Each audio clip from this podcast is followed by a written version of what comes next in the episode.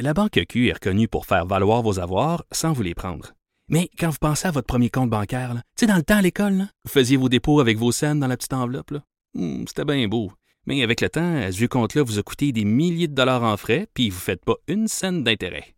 Avec la Banque Q, vous obtenez des intérêts élevés et aucun frais sur vos services bancaires courants. Autrement dit, ça fait pas mal plus de scènes dans votre enveloppe, ça. Banque Q. Faites valoir vos avoirs. Visitez banqueq.ca pour en savoir plus. Cube Radio. un ministre cet automne qui a imité Séraphin en chambre. On savait que Séraphin était cheap, mais on pensait pas qu'en plus Séraphin était sourd. Jonathan Trudeau. Joe, Trudeau et Maude Boutet. Franchement dit. Cube, Cube Radio. Bon mercredi aujourd'hui, on est le 18 décembre 2019. Est à quelques jours de Noël, ça s'en vient, ça s'en vient. Mon nom est Jonathan Trudeau, bienvenue à Cube Radio, bienvenue dans Franchement dit. Maude Boutet, es-tu fébrile? As-tu hâte à Noël? Oui, j'ai hâte. J'ai hâte en fin de semaine pour faire de la petite popote puis préparer euh, mes beaux cadeaux d'hôtesse euh, euh, comme, comme décrit là durant notre entrevue en début de semaine, mes petites écorces de chocolat. Ça va être bon. Je C'est- sûrement ouais, manger en même temps. Les écorches de chocolat, sais-tu que tu fais comme couler ton chocolat, puis là, tu, tu viens comme le scraper quand. C'est ça, là, tu le scrapes pour que ça roule? Non, là? c'est euh, non, ça c'est non, je sais de quoi tu parles, mais non, c'est pas ça. C'est euh, tu prends juste des palettes de chocolat que tu fais fondre, là, du bon chocolat. Tu le fais fondre, après ça, tu étends ça sur une plaque, puis tu goroches des, euh, des affaires dessus, genre des canneberges séchées, on a qui mettre des pretzels, des noix quelconques, puis tu fais figer ça dans le frigo. Après ça, tu coupes ça en des espèces de gros morceaux, le grossiers. Ah, tu le casses comme. Ouais, tu le casses. Ah oui, ma puis, mère euh, a fait ça avec des pistaches, des trucs de ah, même. C'est bon, là. Fait que je vais faire ça, je pense, cette année. Puis tu peux en faire des marbrés quand tu prends du chocolat blanc. Puis là, tu le gosses pour que ça fasse des beaux motifs. Ben, du fun en perspective. Ah, c'est le fun, c'est le fun. Moi, Ouais. je vais faire quoi, moi? C'est drôle parce que je fais à manger euh, à l'année longue, là, je l'ai souvent dit, je, je- je fais tous les repas. Euh, sauf que, dans le temps des fêtes, ma blonde, c'est elle qui fait ces petits trucs-là. OK, ça, c'est le fun. Tu sais, là, puis là, mon, mon gars commence à embarquer là-dedans, quel le caramel? Mm. C'est Raph qui a fait tout le caramel qu'on va mettre dans des petits pots de nos professeurs. Puis là, ils font des petits biscuits, des trucs comme ça. Euh, je suis pas très de dessert. Moi, je fais pas beaucoup de dessert. Ah, moi, j'ai la dent sucrée, là. Puis d'habitude, je fais pas vraiment des, tu sais, moi, des biscuits secs de Noël, là. Ça me, ça vient pas me rejoindre, mais là, je sais pas pourquoi. J'ai vraiment le goût de faire des petits biscuits que tu prends un, un- une empreinte, là, puis que tu, euh, un, un petit moule, là. Puis Ok. tes- tes formes, là, j'ai vraiment le goût de faire ça. Je sais pas pourquoi. Je sais pas combien de temps ça va durer mon buzz, mais euh, j'espère que ça va durer assez longtemps pour pas que je me tanne puis que je mange pas les biscuits au final. Ah, j'ai, ah, c'est le fun le temps des Oui. fêtes. Tu- ben, des fois, il y a des petits. ah non, je vais-tu dire ça? Je vais-tu dire? Ben, Bon, pareil. Ben, des fois, il y a des petits bémols, là. Genre? Comme là, à 13h cet après-midi, c'est le spectacle de Noël de l'école de mes enfants. là. OK? À l'air de ton- Je sais, que être là. un, je sais que t'es un bon papa. Tu vas être là. Tu vas apprécier les deux moments où tu vas voir chacun de tes enfants parce que j'imagine euh, ils sont pas là sur la scène pendant une heure. Ben, écoute, ça dure, euh, hein? Il y a, il y a- il y a la maternelle puis six années. Chaque. euh, Chaque- toutes les, je pense les, toutes les classes de chaque. En tout cas, c'est euh, c'est c'est quoi, assez ils font des sketchs, ils chantent. C'est des chansons. Ils dansent? Oh, Mm, des chanteurs mm, mm, professionnels. C'est des chansons. Puis c'est, que le gymnase, euh, c'est un gymnase d'une école primaire. Puis on dirait que tant que t'as pas eu des enfants et que t'es pas retourné dans un gymnase d'école primaire, tu, tu réalises pas à quel point c'est petit. Tu Oui, dans nos petit. souvenirs, c'est grand. Tu C'était le grand gymnase. Ah ouais. puis- mais là, tu vois, quand t'es, t'es adulte puis tu retournes là, tu fais comme genre, oh boy, OK. On est, on est, à l'étroit. On est à ouais. l'étroit et là, il y a beaucoup de parents qui sont là, parce qu'il y a beaucoup de parents des qui sont dévoués. bien. C'est ça. Puis tu sais, j'apprécie le moment. Puis là, en plus, c'est vrai, mon, mon plaisir va être doublé là, parce que ma Ok. fille est à maternelle, donc c'est- là, je vais avoir deux numéros où je vais avoir un intérêt particulier. Fait que dès le début, on t'accroche. Après ça, on va te perdre un petit peu. Puis ton fils est en. Quelle année? En troisième, OK. Fait que toi, après ça, de troisième à sixième année, ça va être. euh, ben, je pense qu'ils font ça de façon disparate un peu. Là. Ok. C'est pas. euh, Ouais, ouais, ouais, ouais, ouais. ben, bonne chance. Mais c'est. Mais ça c'est fait partie de chaud, T'es l'esprit du. debout. T'es debout? Ah oui, non, c'est ça. il y a- ben, en fait, c'est qu'il y a des places assises, mais il n'y en a pas assez. Donc, ça refoule jusque dans le corridor. là. Si tu arrives trois dernières minutes, ton enfant, tu vas le voir à travers la petite fenêtre du corridor. Mais, tu sais, en même temps, je suis super, tu sais, je, je vais au hockey mon gars, je vais voir ma fille à son patin, c'est spec- Mais le, le- le- petit spectacle de Noël de l'école, Ça, c'est autre chose. C'est ça. C'est cute. dans une autre catégorie. Oui, oui, c'est super cute. Ah, j'ai l'air pas fin, Des beaux hein? souvenirs. Je m'écoute parler puis je m'aime pas. Non, tu, tu fais juste dire tout ce que beaucoup de parents n'osent pas dire, mais pensent quand même. C'est comme le. Christy spectacle de Noël, il peut-tu passer? c'est plate, mais c'est vrai. Ah non, mais y a-tu vraiment un parent qui se réveille à matin en disant Oh yes! C'est le spectacle de Noël, j'ai tellement hâte. C'est pas. euh, Non, je penserais pas. Alors voilà. Euh, je pense que je vais faire mon, mon édito euh, tout de suite parce qu'on a un show euh, très chargé d'ailleurs. Pas mal, Après oui. mon édito, on va faire une pause puis on va s'entretenir ensuite avec Sylvain Mallette, le président de la Fédération autonome de l'enseignement. J'en ai glissé un mot avec Richard. Il y a un article bien intéressant dans le journal sur le, le, le- le sacro-saint principe d'ancienneté dans l'attribution des classes pour euh, les enseignants. Et euh, donc, on va en discuter avec Sylvain Mallette. Assurément, on n'est pas d'accord, mais c'est toujours intéressant de, de débattre et de voir euh, le point de vue de tout un chacun qui sait peut-être pourrons-nous nous rejoindre à quelque part. On va faire mon édito, moi je pense bien. Là. L'édito de Trudeau. L'édito de Trudeau. Ah ouais, ouais. Je parle encore de Catherine Dorion. Je sais, on, a l'impression qu'on devient tanné, mais en même temps, moi, j'ai- un moment donné, c'est que ça vient te chercher, puis là, tu te dis, ben, ça, je peux pas laisser passer ça, je peux pas laisser passer ça.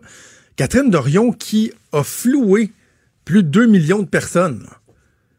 Tu sais, c'est pas... euh, puis là, je reprends le terme floué parce que j'ai fait un, un tweet là-dessus hier soir euh, qui a fait réagir pas mal. Et là, Catherine Dorion, quelques minutes avant d'entrer en ondes, m'a interpellé sur Twitter en disant « Quoi?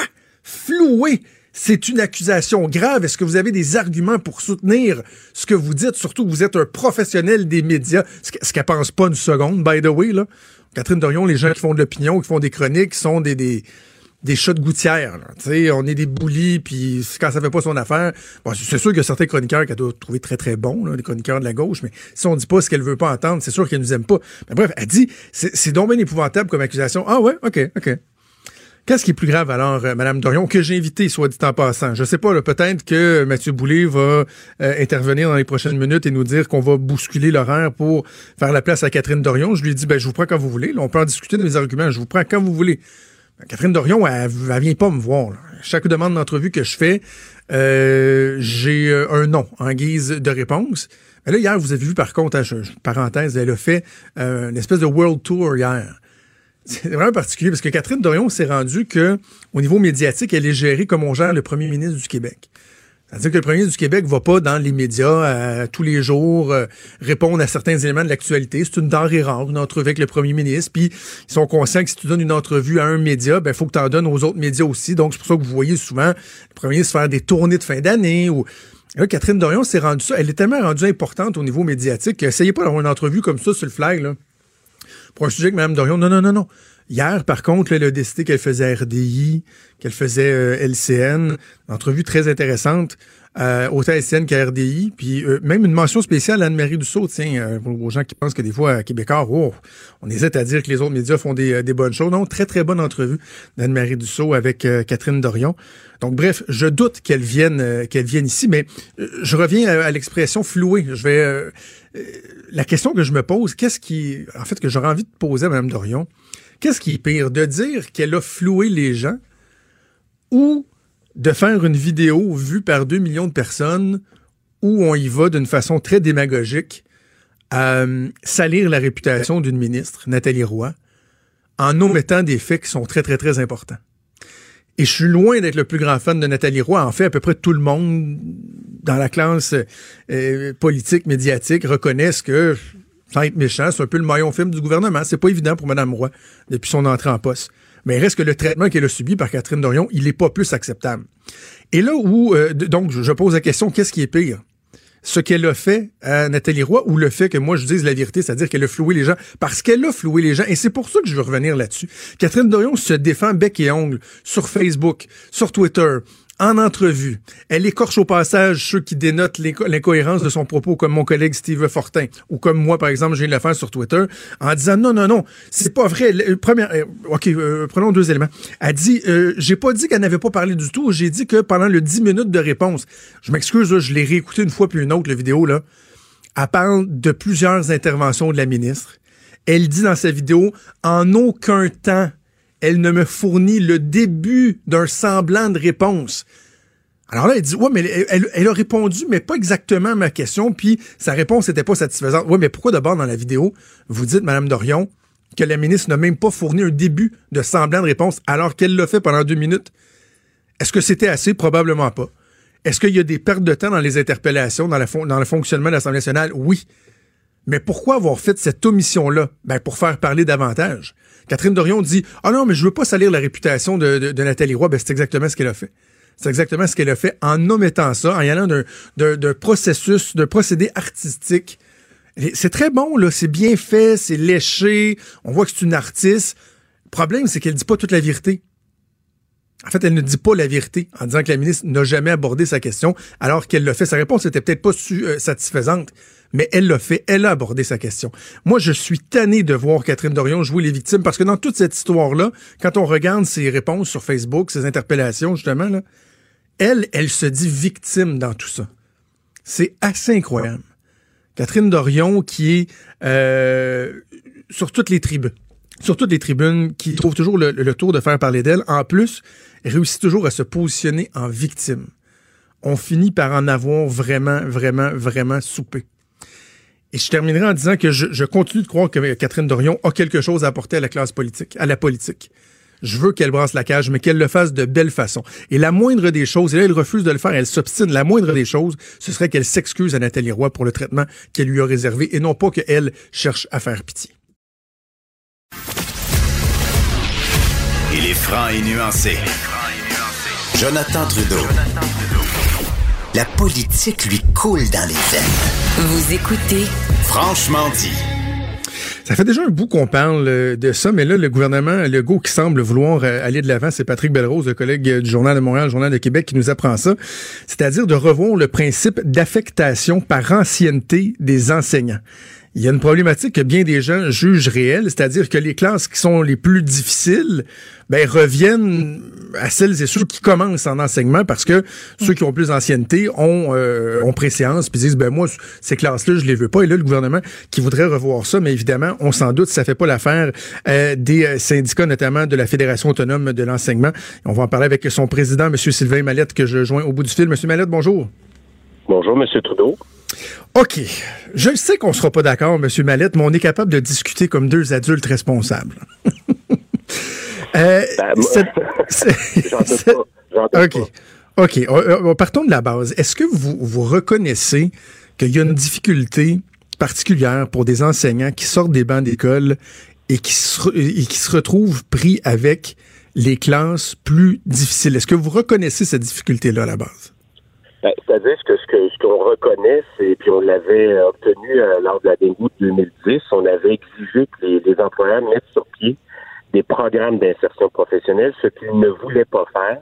On, on, on, a réussi à l'obtenir dans le cadre de la négociation de 2010, parce qu'on reconnaît, nous, que les profs qui sortent de l'université, qui arrivent dans les écoles, ont besoin de temps, d'espace, euh, que leur tâche soit allégée pour euh, connaître, à vivre l'intégration correctement. Et donc, euh, oui, il y a un problème d'insertion professionnelle. Euh, ça, c'est tout à fait documenté. Mais c'est faux de prétendre que l'ancienneté vient compliquer l'insertion professionnelle, d'autant plus que moi, j'ai moi-même fait la demande au ministère de l'Éducation. Sortez-nous les études sur lesquelles vous vous appuyez pour prétendre que l'ancienneté nuit à l'insertion professionnelle, que le ministère est incapable d'en produire parce qu'il n'en existe pas. Et d'autant, et, il faut aussi se rappeler qu'actuellement, dans ce qu'on appelle les ententes locales, parce que le contrat national, mais le contrat national sur certaines questions dit aux commissions scolaires et aux syndicats locaux, négociez entre vous. Puis la question de l'insertion professionnelle, euh, pardon, la, la, question de l'affectation des tâches est négociée au niveau local. Actuellement, dans les ententes locales, il y a une clause qui dit que les directions d'école approuvent la répartition des tâches. Donc, les directions d'école aujourd'hui ne peuvent pas dire qu'ils n'ont pas leur mot à dire sur la répartition des tâches. Le contrat qui est négocié au niveau local permet hmm. aux directions d'école d'approuver cette répartition-là. OK. Eh, Monsieur Mallette, je ne sais pas si vous pouvez juste repositionner votre téléphone. Le son est un peu euh, étouffé. Là. Je ne sais pas si c'est parce que c'est un cellulaire, mais euh, au pire, on continuera, là, mais c'est pas le son. Je pense que c'est déjà mieux comme ça. Vous mieux? Oui, Euh, oui, je pense que je pense que c'est un peu mieux. OK, bon. Mais pourquoi on on n'accepterait pas le principe que dans les classes qui sont jugées les plus difficiles, on voudrait avoir les meilleurs éléments pour leur enseigner. Des profs qui ont une meilleure expérience, qui, qui ont vu neiger, qui sont capables de faire face à ces difficultés-là. Pourquoi on, on ferait pas une corrélation en- entre ça? Parce que là, je, je me trompe pas quand même. Je, je- sais, vous dites, euh, bon, la problématique, elle est pas documentée, mais dans les faits, L'ancienneté fait en sorte que le prof, euh, euh, un prof donc qui cumule plusieurs années, va avoir préséance sur celui qui sort de l'école pour choisir ses classes et qui a aucune espèce d'obligation de d'aller vers des classes qui sont plus di- di- difficiles et qui nécessiteraient un prof avec une plus grande expérience, non? Mais le, problème, le fond du problème, c'est pas la répartition des tâches, c'est la composition des groupes. Je vais te donner un exemple. Euh, pour moi, je suis un prof secondaire. La tâche sur neuf jours, là, c'est l'équivalent de 28,8 périodes de 75 minutes sur neuf jours. Normalement, j'ai 24 périodes d'enseignement. Après, j'ai des périodes d'encadrement, de récupération, de planification, de correction, bon, tout ça. Qu'est-ce que font les directions d'école pour les jeunes profs? Plutôt que de leur donner 24 périodes d'enseignement, ils leur en donnent 26, voire 28. Et en exigeant d'eux, ces profs-là, donc en augmentant leur charge d'enseignement, en disant, tu vas quand même faire de l'encadrement, de la récupération. Donc, c'est pas la c'est pas l'affectation qui est problématique. C'est le fait que les directions d'école se servent des profs qui rentrent dans la profession comme des bouches-trous, puis en plus, ils bourrent les classes, tiennent pas compte des difficultés des élèves, puis ils, ils, ils donnent pas plus de ressources, pas plus de services. L'ancienneté, c'est un principe qui a été intégré dans le contrat de travail. Pourquoi? Pour empêcher les directions d'école euh, d'user de leur de, de, de, de- d'avoir une attitude arbitraire, puis en disant toi, je t'aime pas à faire, je vais te donner pire groupe, puis toi, je t'aime, tu chiales pas trop, je vais te donner meilleur. C'est ça le principe d'ancienneté. Hein? Le principe a été introduit il y a très longtemps, justement pour assurer l'équité. Maintenant, puis je le répète, actuellement, là, les directions d'école ont le pouvoir d'approuver la, distribution des tâches. Donc, elles ne peuvent pas dire qu'elles n'ont pas leur mot à dire. Le problème, c'est pas le fait que les gens, les profs choisissent en premier, euh, je vous dirais, le- l'affectation. Le problème, c'est les tâches qu'ils ils imposent aux profs qui rentrent dans la profession. Puis si c'est un phénomène, si l'ancienneté jouait sur les, le phénomène, euh, les difficultés que rencontrent les profs qui rentrent dans la profession, ça serait documenté au ministère de l'Éducation. Il y a des chercheurs à pocheter au ministère de l'Éducation. Comment se fait-il que le phénomène n'est pas documenté? Donc, vous, vous dites qu'il y en a, vous, vous dites qu'il n'y en a pas de problématique. On, Ben, pourrait pas, mettons, euh, essayer de s'expliquer le, essayer de s'expliquer le fait que c'est quoi, c'est euh, un, un enseignant ou une enseignante sur quatre qui décroche au bout de cinq ans, c'est 25 C'est énorme. Il y, a- il y aura aucun lien avec ça. Non, moi, ce que je dis, il y a un phénomène de désertion professionnelle, il y a un phénomène de décrochage de la profession. C'est tout à fait vrai. Et nous-mêmes, dans les demandes qu'on a formulées le 29 octobre, on a dit pour ces profs-là, il faudrait alléger leurs tâches pour qu'ils puissent avoir accès à des profs mentors, des profs qui ont de l'expérience, des profs qui sont capables de les accompagner. Il faut donc que les conditions dans lesquelles on les fait travailler, ces profs-là, soient allégées pour favoriser puis euh, faire favoriser leur intégration. Que font les directions d'école? Elles vont à l'inverse. Elles bourrent les classes, elles augmentent, elles alourdissent leurs tâches, puis elles veulent, puis ça, là, écoutez, c'est un- c'est une vieille lubie des directions d'école. Mais, mais, mais si vous allégez les tâches de, mais si vous ouais. Si vous allégez les tâches de ces, de ces profs-là qui sortent des bancs d'école, ça va prendre quelqu'un pour prendre le, le, le, le, le manque, si on veut, là. Est-ce que c'est les profs plus anciens qui vont prendre les tâches qui seront pas comblées? Ben, savez-vous ce que font les directions actuellement? Normalement, là, je vous donne très rapidement, le temps d'élèves forme tant de groupes, tant de groupes génère tant de profs. Puis tant de profs génère l'enveloppe qui est envoyée par le ministère de l'Éducation, commission scolaire, qui est renvoyée dans les écoles pour, pour payer les profs. Que font les directions d'école? On appelle ça dans le jargon de l'éducation, se garder une marge de manœuvre dans l'enveloppe salariale des profs. Donc, plutôt que d'embaucher, si la direction a droit, par exemple, à 20 profs, elle en embauche 18 pour s'en garder deux dans ses poches pour financer euh, du personnel de soutien ou des, des ressources professionnelles. Les écoles n'utilisent même pas la totalité des enveloppes salariales pour emba- embaucher le personnel. C'est nous-mêmes qui payons en plus de voir notre tâche alourdie, être alourdie. On paye des ressources de professionnels puis de soutien.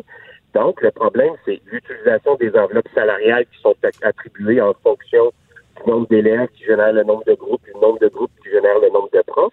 Puis il faut donc que les directions d'école arrêtent de systématiquement alourdir la tâche des jeunes profs qui rentrent dans la profession. Pardon, le décrochage, le décrochage des profs, c'est un phénomène réel. Mais je vous le dis, c'est une vieille lubie. Ils ont une obsession de direction d'école sur le principe d'ancienneté. Ils veulent être capables de dire aux profs, toi, tu vas faire ça, puis tu vas te faire.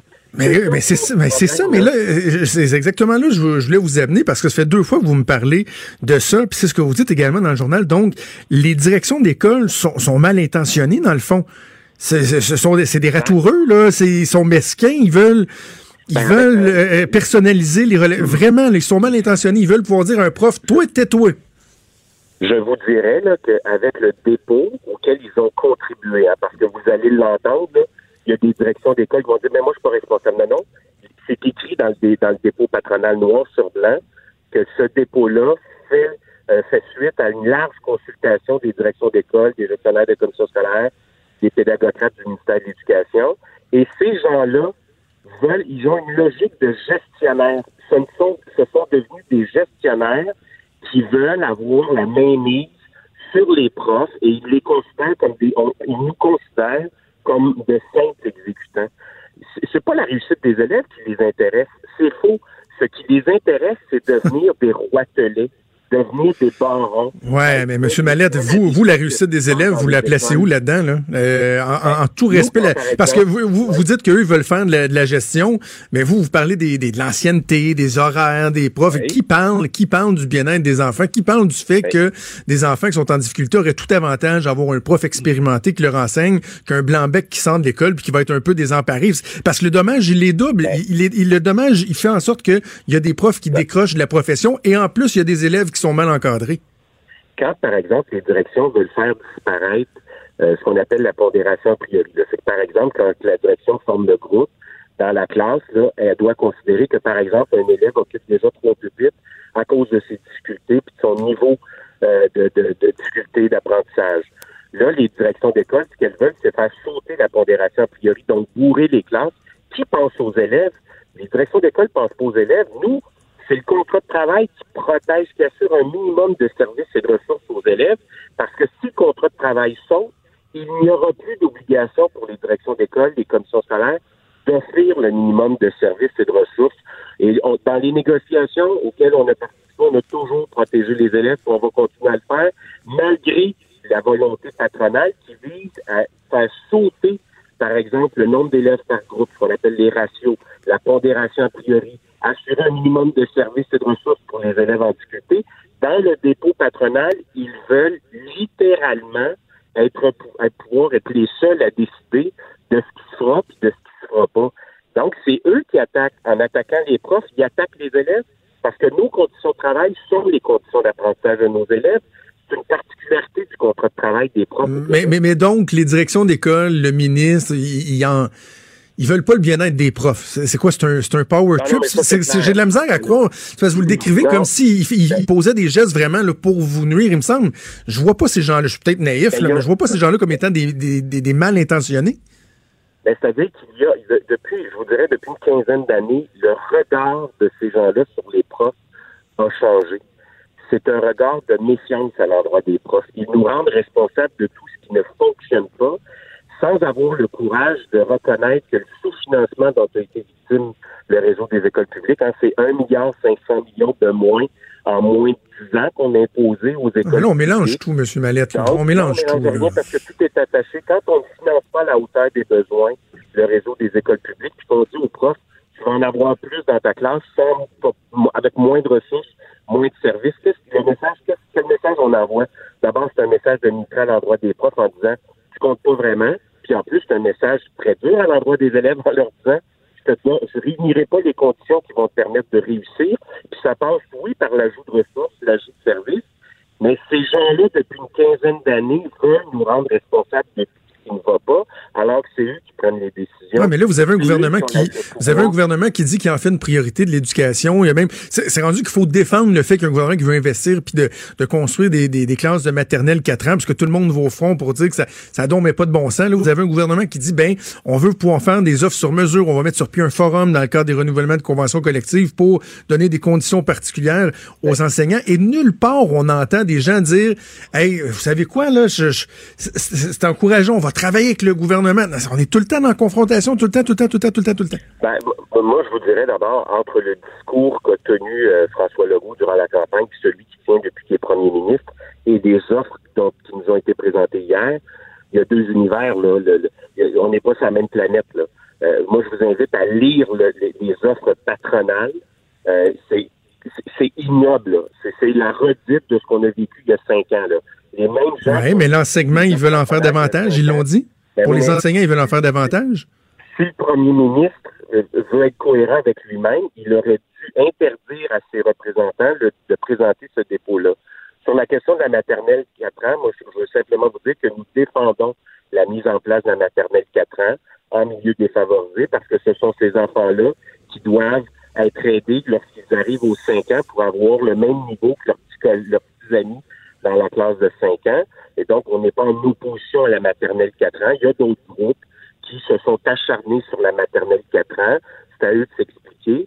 Mais moi, ce que, je, ce que je veux vous dire, c'est que le travail d'une organisation syndicale, c'est d'abord de défendre les conditions de travail des membres qu'elle représente.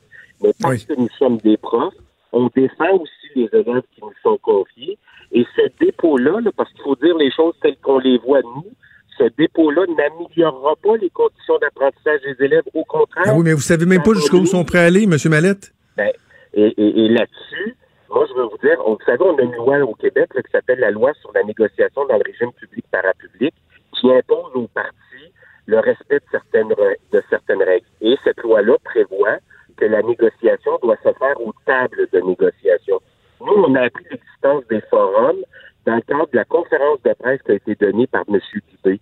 Mais quand on veut respecter la partie syndicale, on prend pas, on n'attend pas de faire une conférence de presse pour informer la partie qu'on veut inviter. Là, on, prend la peine de faire des communications, de discuter, mais on doit aussi respecter la loi sur la négociation dans le régime public parapublic.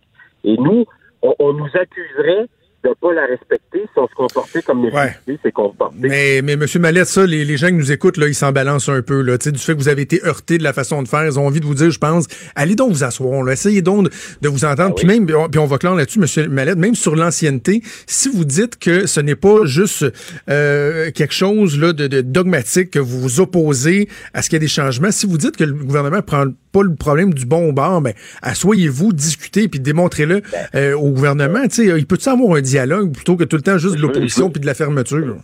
Je vais vous rassurer, M. Trudeau, on, on siège aux tables de négociation. Le IA, la FAE participe à ce qu'on appelle deux tables de négociation. La table où on discute des salaires, puis la table où on discute du normatif, le nombre d'élèves par groupe, euh, la tâche. Donc, on participe à ces travaux-là, à ces tables-là qui sont prévues dans la loi sur la négociation dans le public parapublic.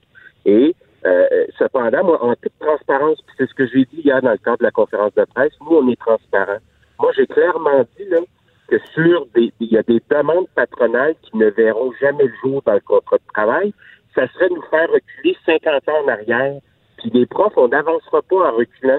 Les profs québécois ont le droit d'être reconnus, d'être respectés, d'être mieux payés, euh, qu'on reconnaisse le Absolument. Puis donc, ça va se faire, cette négo-là, là, cette négociation-là, on ne reculera pas 50 ans en arrière, comme le souhaitent les directions d'école, les gestionnaires de commissions scolaires, qui n'ont pas mis le pied dans une classe, ou pire, qui ont fui la classe.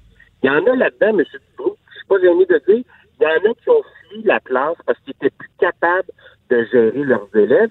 Puis là, ils ont comme une volonté de nous, punir parce qu'eux-mêmes ont échoué euh, comme profs. Donc, c'est leur choix, mais ils ne viendront pas s'immiscer dans ce qui nous appartient, ils ne viendront pas détériorer nos conditions de travail. Donc, moi, je le dis en toute transparence, en tout respect, ce qu'ils ont déposé hier, là, ça n'arrivera pas dans le contrat de travail. Ils ont peut-être voulu se faire un cadeau de Noël à 20 fêtes, là, mais ça va rester là. C'est pas sur cette base-là qu'on va négocier avec eux. La, profession enseignante, elle est en souffrance, pénurie de personnel, désertion, détresse psychologique il faudrait ajouter de la souffrance à la souffrance, il n'y en est pas question. M. Mallette, on va suivre ça au cours des prochains mois. Ça augure rien de bien, mais on va suivre ces négociations-là. On aura l'occasion de s'en reparler. Sylvain Mallette, président de la Fédération autonome de l'enseignement. Merci. Merci, joyeuse fête. Merci à vous aussi. Euh, donc, c'était Sylvain Mallette. Maude, euh, avant qu'on aille en pause, une grosse, grosse, grosse nouvelle de dernière heure qui vient de tomber. Oui, la division construction euh, du géant québécois SNC Lavalin plaide coupable de fraude envers la Libye. En échange, il y a d'autres accusations, dont celles qui sont contre la maison mère de l'entreprise qui vont être retirées. Tout ça, ça fait suite à ce matin à une nouvelle, entre autres, que tu, euh, que tu nous Ben avais oui, envoyée. c'était curieux. Ouais, c'est normal bizarre parce que les transactions sur le titre de SNC Lavalin ont été suspendues ce matin à la Bourse de Toronto. Et ça, ben, c'était en prévision, justement, il y avait une réunion entre euh, les avocats de SNC Lavalin et les procureurs du gouvernement fédéral au Palais de justice de Montréal. Euh, ça devait permettre cette réunion-là de déterminer la date du procès pour fraude et corruption que SNC Lavalin, SNC Lavalin devait euh, subir parce que Wow. euh, dans la poursuite, SNC Lavalin, euh, on allègue qu'on a remis de ce côté-là 48 millions de dollars en pots de vin à des responsables libyens entre 2001 et 2011.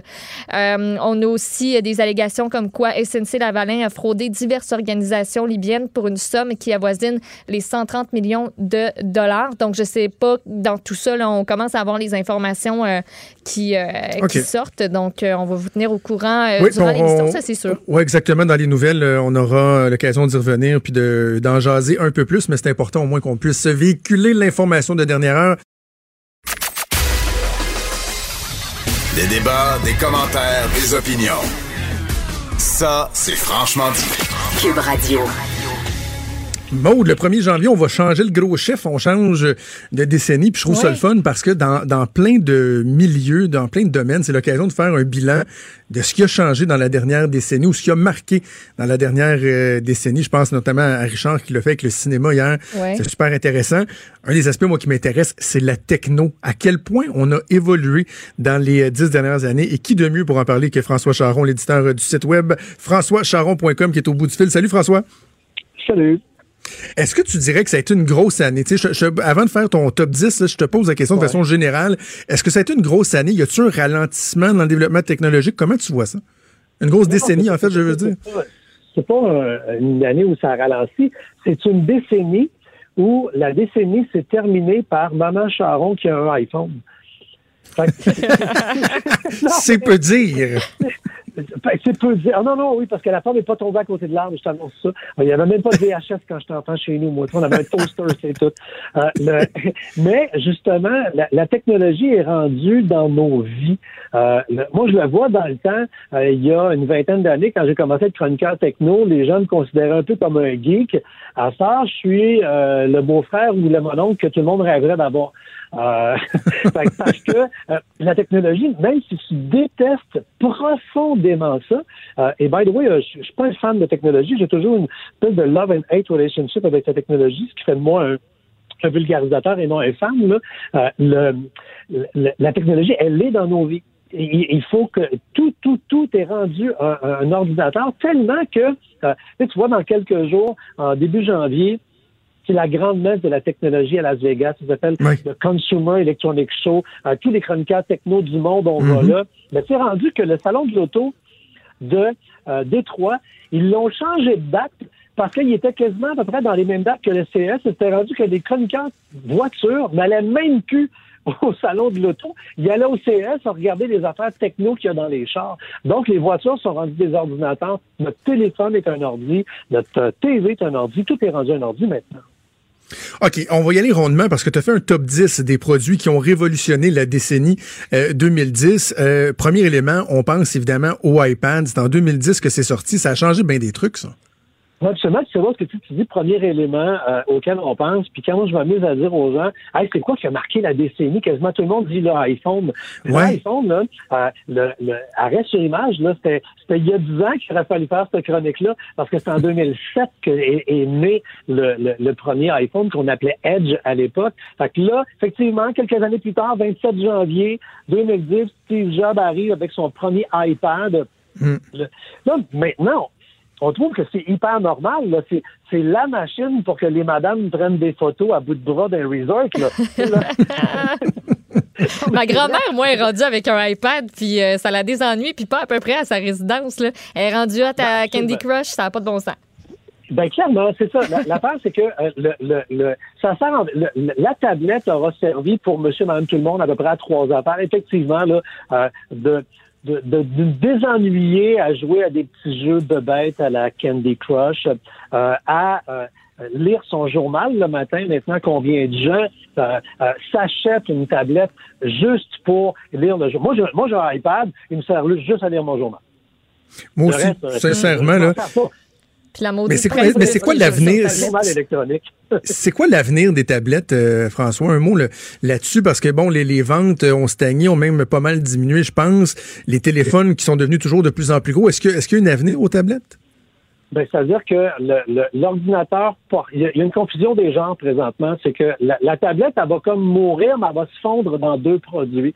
Le téléphone est de plus en plus gros, on l'appelle d'ailleurs un phablette pour phone Oui. et tablette, les, les gros téléphones, et euh, l'ordinateur portable, de plus en plus, et dans la prochaine décennie, c'est ce qu'on va voir, euh, le volet écran va être tactile et tu vas pouvoir l'arracher, le libérant du clavier.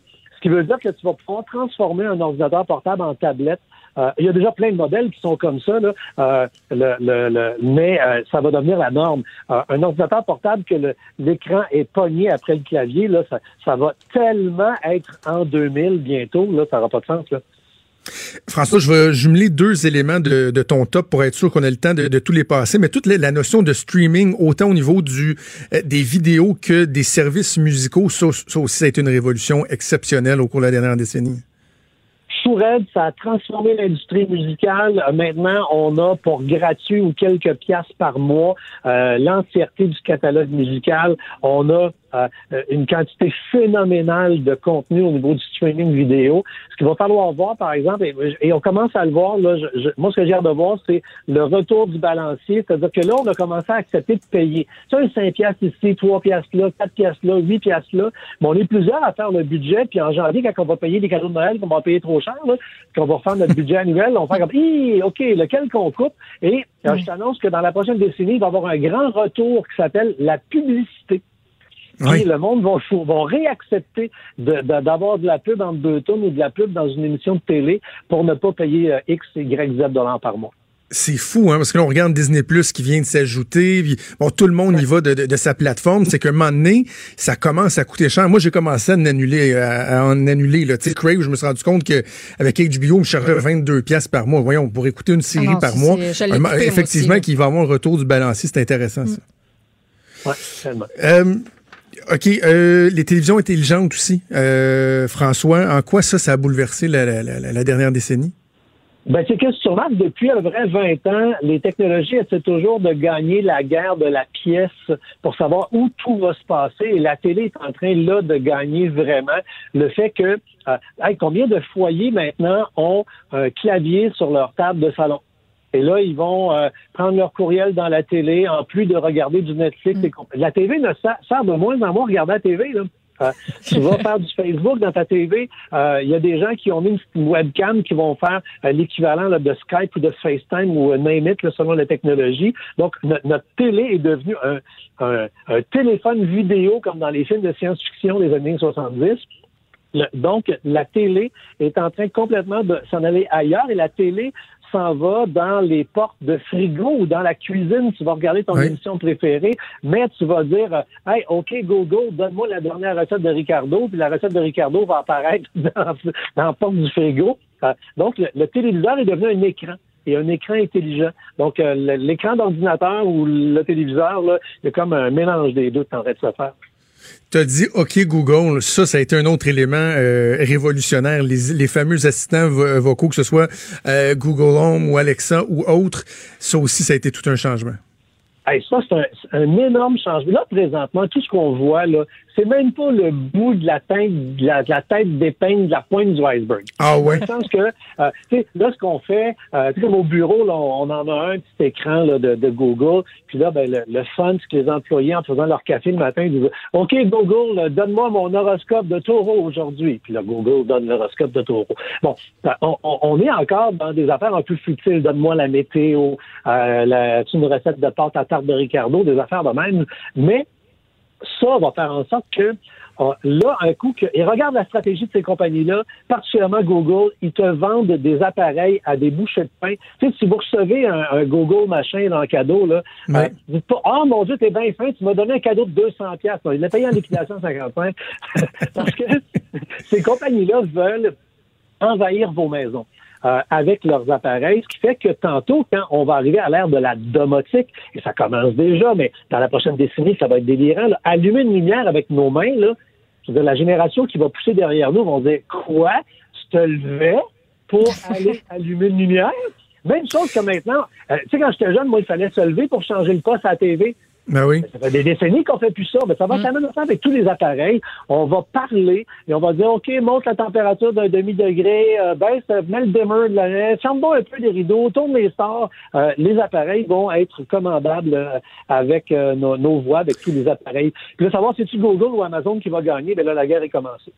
Et ce qui est même intéressant, c'est l'étape d'après, je pense. Je sais pas que euh, ton avis là-dessus, mais c'est que euh, parce que je parlais avec des des, euh, des maniaques de domotique qui, eux sont déjà rendus là. C'est pas d'être capable de comman- de commander à distance ou avec son téléphone. C'est que les les les outils soient capables d'agir sans que tu leur donnes de commande. C'est-à-dire quand j'ouvre la porte de la maison, automatiquement le chauffage va augmenter. Quand la lumière est éteinte, tel, tout tout d'automatiser tout ça que même ils puissent prévoir ce qu'on veut dans le fond.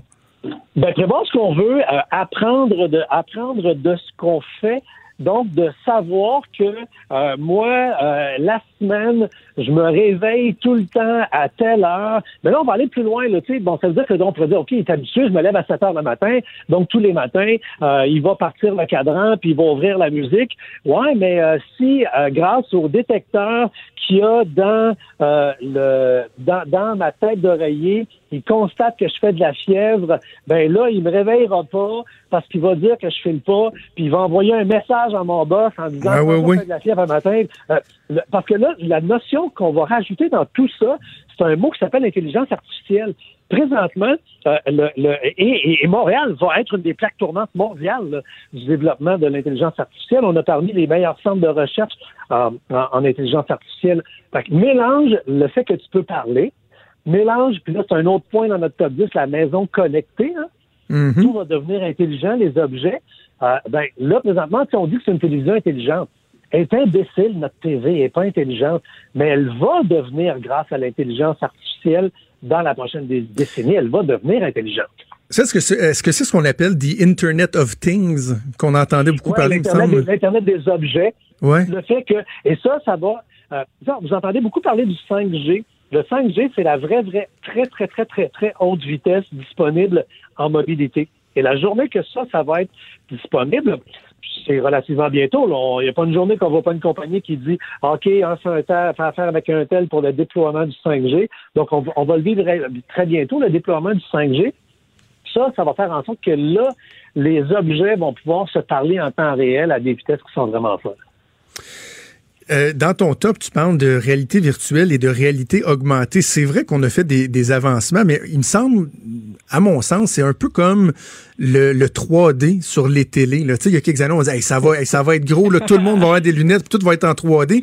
Il me semble que la réalité virtuelle puis la réalité augmentée, ça n'a pas avancé aussi vite que ce qu'on aurait prévu il y a quelques années. Est-ce que je me trompe?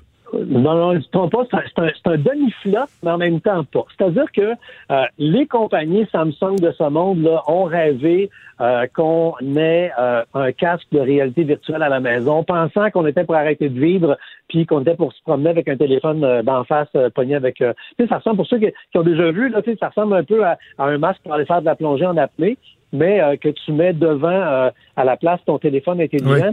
Euh, dans, dans des fonctions résidentielles, c'est un méga flop.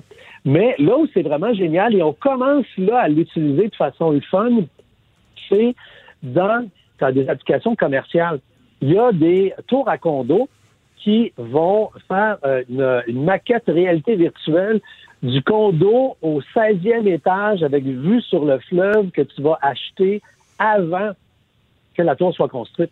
Fait que tu es capable d'être assis sur ton futur balcon et dire Ben oui. mieux la vue vers le Mont-Royal ou la vue vers la rive sud.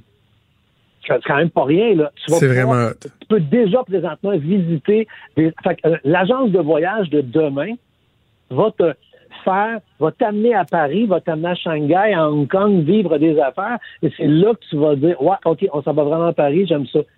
Prendre une grosse marge d'une demi-heure à Paris, là, puis je tripe bien raide.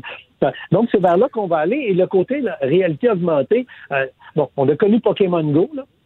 Ah Le oui. monde se promenait avec leur téléphone puis ils voyaient des affaires. Mais là, comprenons que en éducation, même en contenu interactif, on va pouvoir aller plus loin. Là. Tu vas mettre ton téléphone euh, devant ta table à café, puis là, le party va poigner sur ta table à café. Tu es tout seul à voir le party qui est en train d'avoir lieu. là. Pour le tourisme aussi, la réalité augmentée, c'est Oui, c'est oui, quelque chose. Absolument. Tu mets, oui, tu t'en- tu mets ça sur un, un- un immeuble, puis là, tu peux apprendre euh, que- que- quel est l'immeuble, euh, etc. là. OK, les drones, euh, 2010, bon, les drones, ça existait, l'armée euh, l'armée s'en servait, mais la dernière décennie, on a vu euh, la démocratisation du drone, je dirais, quelque chose qui est rendu très accessible et qu'on retrouve à peu près partout maintenant.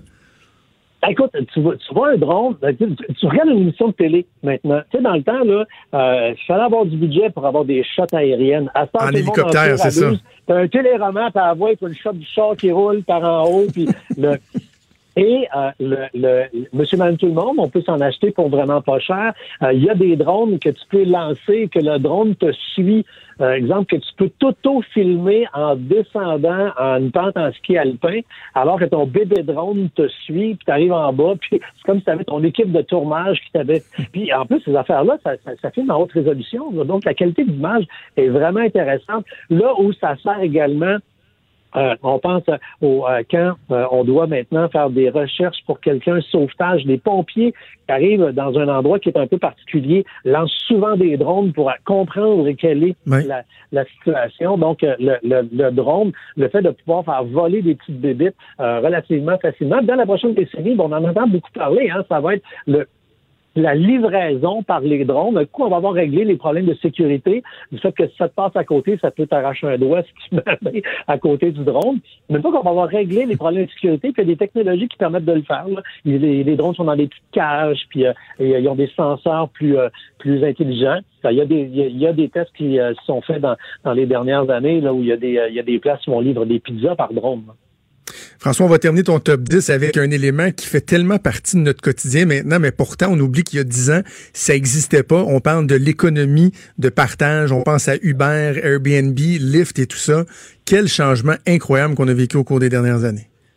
Est-ce qu'on aurait pensé que quelqu'un était pour euh, faire euh, que, que, que le fait que des gens fassent un peu, parce que c'est ça à l'origine, hein, euh, que les gens font un peu d'overtime avec leur voiture était pour anéantir l'industrie euh, du taxi, que le fait que quand moi je m'en vais en vacances, moi j'ai fait longtemps des échanges de maisons sur Internet. Là, maintenant, je peux louer ma maison quand je pars en vacances.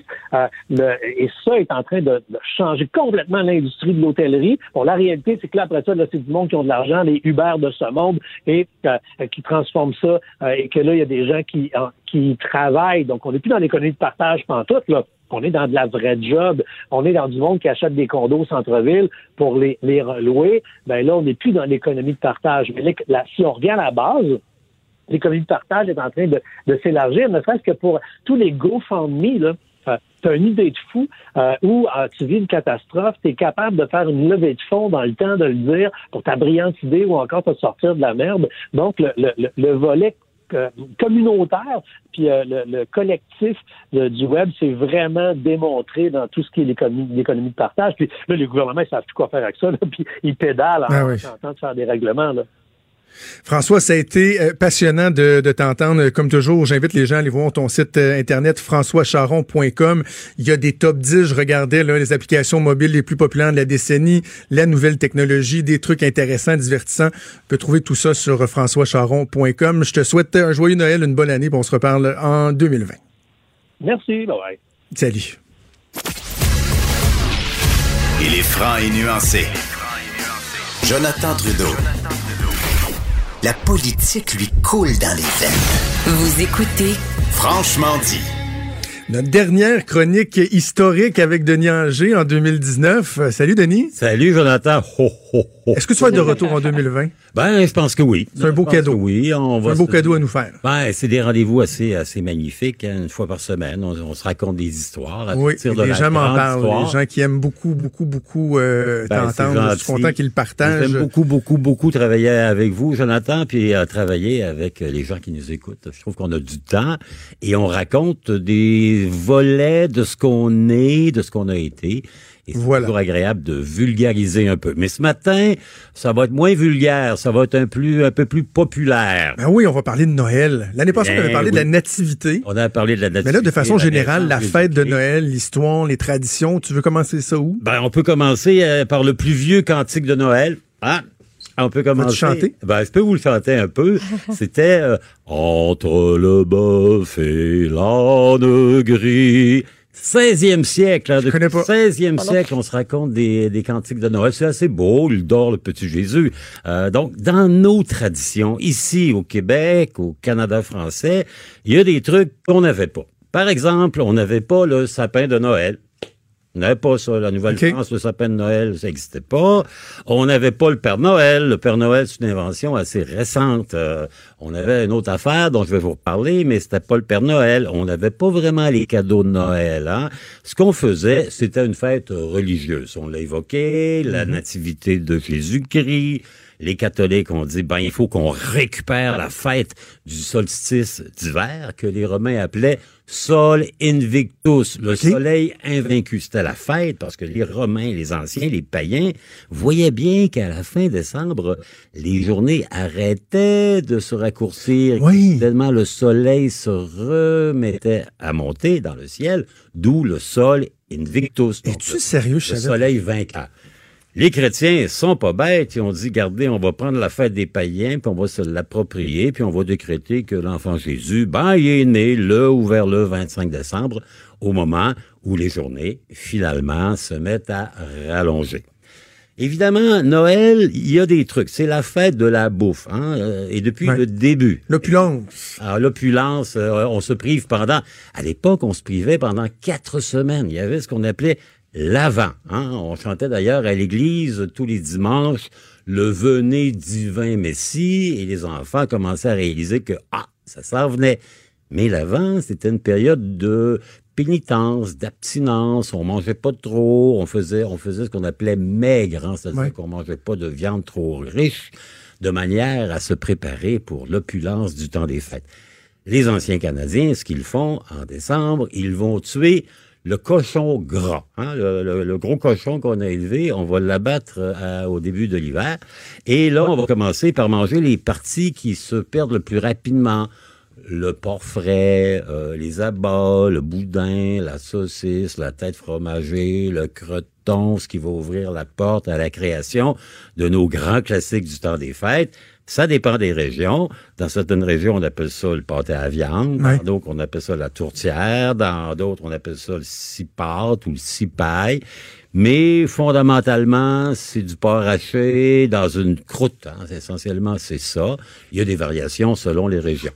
Tourtière, d'ailleurs, ça vient d'un produit qui n'existe plus au Québec. Quand les Français arrivent ici au 17e siècle, ils voient un oiseau qu'on appelle la tourte. Il y en a des centaines de milliers de tourtes. C'est une espèce de, comment dire, une grosse perdrix, d'une certaine manière. Et c'est assez facile à abattre. Il suffit de tendre des filets. Donc, les tourtes volent bas. On lève le filet, boum, on les ramasse à coups de 10, 20, 30, 40, 1000. Et on en fait des tourtières. Aujourd'hui, les tourtières, il n'y a plus de tourte dedans, mais on a gardé l'expression qui vient de la tourte ancienne, OK. Qui est un produit typique à l'Amérique et qui n'existe plus parce qu'on les a toutes mangées, les tourtes. Autre produit typique à l'Amérique qui, lui, va arriver aussi dans nos traditions de Noël, ben évidemment, c'est ce que les Anglais appellent le turkey, hein, la Turquie, ou nous, on appelle la dinde ou le dindon, hein, un oiseau sauvage en Amérique. Quand les premiers arrivent ici, c'est quoi cette affaire-là? Ils ont vu que c'était un- une espèce de grosse poule. Ils l'ont appelé le dindon parce que, évidemment, on croyait à cette époque-là, on reprenait l'erreur de Christophe Colomb, puis on pensait qu'on était rendu aux Indes. On Ben avait oui. traversé l'océan, et là, c'était bienvenue au Maharaja, puis bienvenue au mandarin chinois. On était dans le champ, hein? Oh, il y avait comme un 6-7 000 kilomètres d'écart. Revenons à notre sapin. Donc, notre sapin, ici, il apparaît, euh, c'est assez curieux, c'est la guerre qui va nous amener le sapin. Euh, les Français se font battre par les Anglais, c'est les plaines d'Abraham. Les Anglais arrivent, ils se ramassent 15 ans plus tard avec des colonies américaines qui sont en révolution, euh, la guerre d'indépendance américaine. Ils envoient des soldats pour battre les Américains dirigés par George Washington, à l'époque où les États-Unis avaient un président estimable. hein, ça change de- un peu au, au fil des ans. Et ils envoient notamment des mercenaires allemands qui viennent d'une région de l'Allemagne qui s'appelle la S, H-E-2-S-E, E, qui sont commandés par un baron, hein, les Allemands, bon baron, le baron de Ritzel. Il amène sa femme avec lui quand même. À l'époque, les mœurs sont différentes. On peut emmener son épouse à la guerre. Donc, la baronne s'installe au Canada. Et durant l'hiver de 1776, ils sont basés à Saint-Jean-sur-Richelieu. Et la baronne amène, crée une tradition allemande. Donc, elle va couper un sapin, elle va l'installer, elle va mettre des petites guirlandes, elle va mettre des, des petites chandelles dedans. Et les habitants canadiens trouvent ça tellement beau que là va débuter la tradition Ah oui. le- l'arbre de Noël, mon beau sapin. Hein? Vous savez que la chanson Mon beau sapin, d'ailleurs, est une chanson d'origine allemande parce que la tradition du sapin de Noël est une tradition allemande. Il y a une autre chanson, d'ailleurs, qui est probablement une des plus anciennes, qui s'appelle Ô Sainte Nuit. Ça vous dit quelque chose? Ô Sainte Nuit. Ben, ça aussi, c'est une euh, chanson qui nous vient du folklore allemand. Donc, on a bien mangé, on s'est rempli le bedon avec la tourtière, on s'est rempli le bedon avec le dindon, hein, et on a ajouté la bûche de Noël. Là, la bûche de Noël, c'est une tradition européenne. Faut dire que la première bûche de Noël, on la mange pas. Hein? C'est vraiment une bûche. C'est-à-dire qu'on Hein? réserve pour faire la cuisine de Noël la plus belle bûche qui soit. Hein? Il faut servait à quoi? De faire, faire cuire. Faire la tourtière, la dinde. Pour mettre dans- euh, dans le poêle. Exactement. Donc, on trouvait la bûche qui était la plus belle. On lui réservait l'honneur de cons- d'être consumée pour Bon euh, célébrer la Noël. Ben, évidemment, avec les années, ben, on a euh, fait évoluer la bûche qui est plus en bois, qui est rendue en gâteau, et chaque région a sa tradition d'une bûche de Noël avec euh, farci au marron, avec du chocolat, tous des trucs absolument extraordinaires pour euh, le dentiste et, et la Oui. Donc, ça, c'est Noël. Revenons au Père Noël. Bon, le Père Noël, évidemment, il a bercé. euh, on a tous des auditeurs qu'on se souvient du Père Noël qui s'en vient le 24 décembre au soir. On l'attend. Il va passer par la cheminée, mais quand on n'a plus de cheminée, il va passer par la fenêtre. Euh, dans bien des familles du Québec, on va laisser un verre de lait et un biscuit. Eh oui, Quand des les enfants sont ben oui. petits. Peut-être que les vôtres le font. Oui, oui, absolument. Ah, on met le petit verre de lait puis le biscuit et on s'assure bien, bien, bien de se réveiller. Il y a juste des aller, aller le manger en partie puis de le boire un peu pour dire que le Père Noël est bien, est bel et bien passé.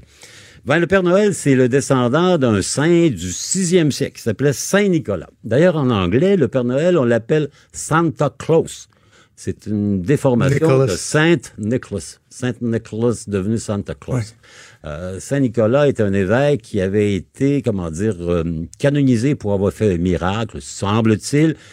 Il avait trouvé un méchant boucher qui avait massacré trois jeunes enfants pour en faire des- du petit salé. Donc, il, le vend- il vendait de la chair humaine en Ah. étant de la chair à consommer.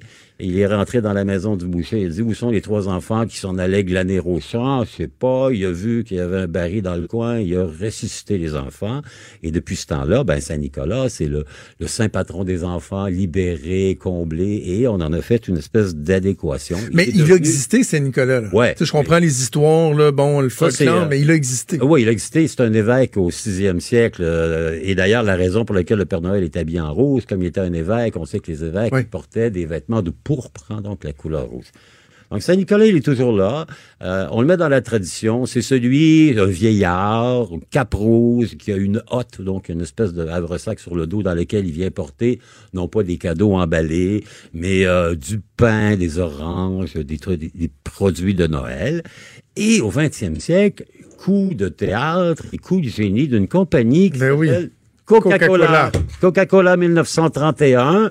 Au creux du creux de la récession économique, la grande crise, ils font, euh, comment dire, un coup de circuit en termes publicitaires. Ils vont introduire un personnage habillé de rouge, un vieux monsieur, mais lui, il est pas maigre et peurant, il est rond, bedonnant et sympathique, la barbe, et c'est le Père Noël que l'on connaît. Ça va avoir un succès fou, et le Père Noël de Coca-Cola va devenir très rapidement l'incarnation de Noël.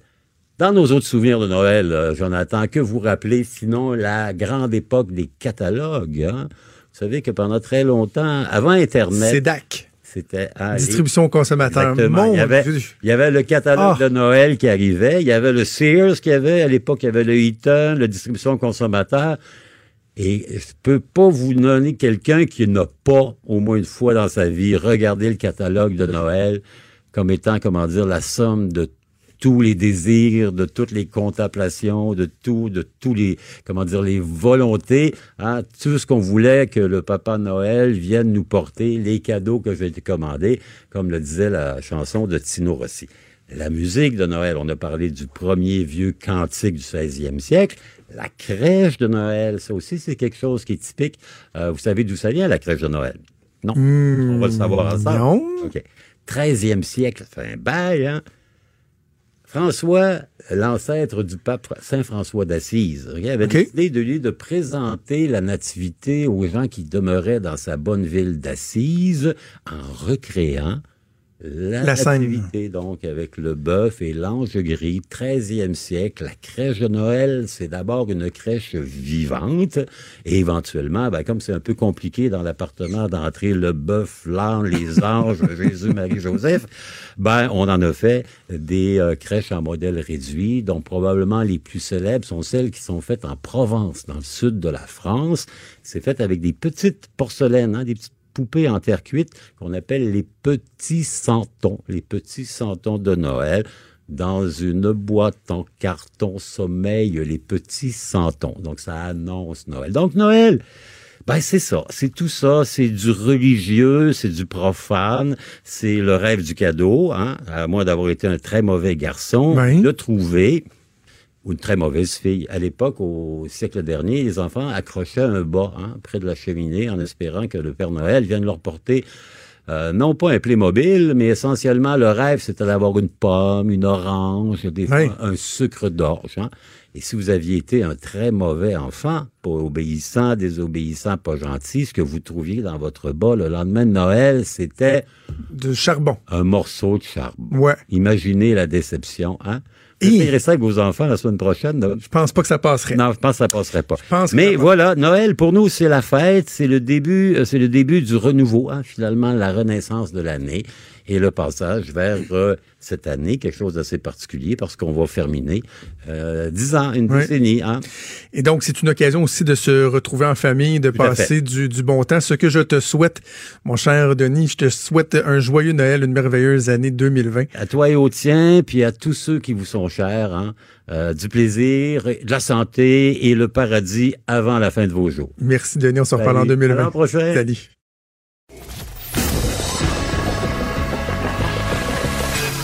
Franchement dit. Appelez ou textez au 187 Cube Radio 1877 827 2346.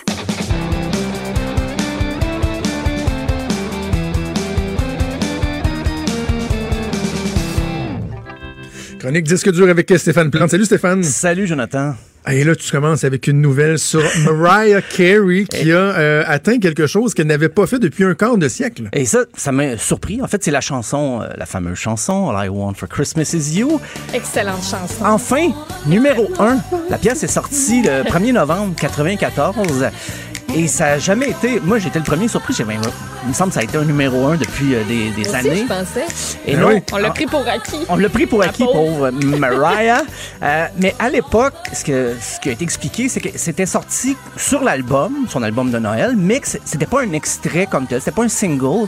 Et le succès de la pièce a dépassé son statut euh, sur l'album. L'album, on en entend moins parler. Elle a ressorti cette année en réédition. Mais il y a aussi en 2003, le film euh, Love Actually qui passait la, chanson. C'était sur la trame sonore. Donc, cette pièce-là joue et joue et depuis 25 ans, mais c'est la première année qu'elle atteint le numéro 1 du Billboard au Hot 100, qui était, comme euh, je pense que je le disais hier, c'est les 100 pièces les plus euh, téléchargées, vendues au cours de la semaine. Euh, Puis même en Angleterre, elle est numéro 1 sur Spotify aussi.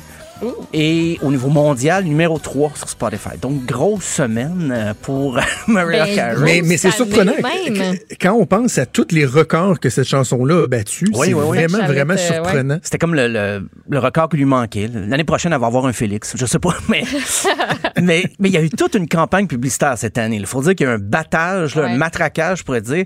Et même en Angleterre, ces jours-ci, il y a une campagne de pub avec les chips Walker. On me dit que c'est c'est la même compagnie que Lay's ici.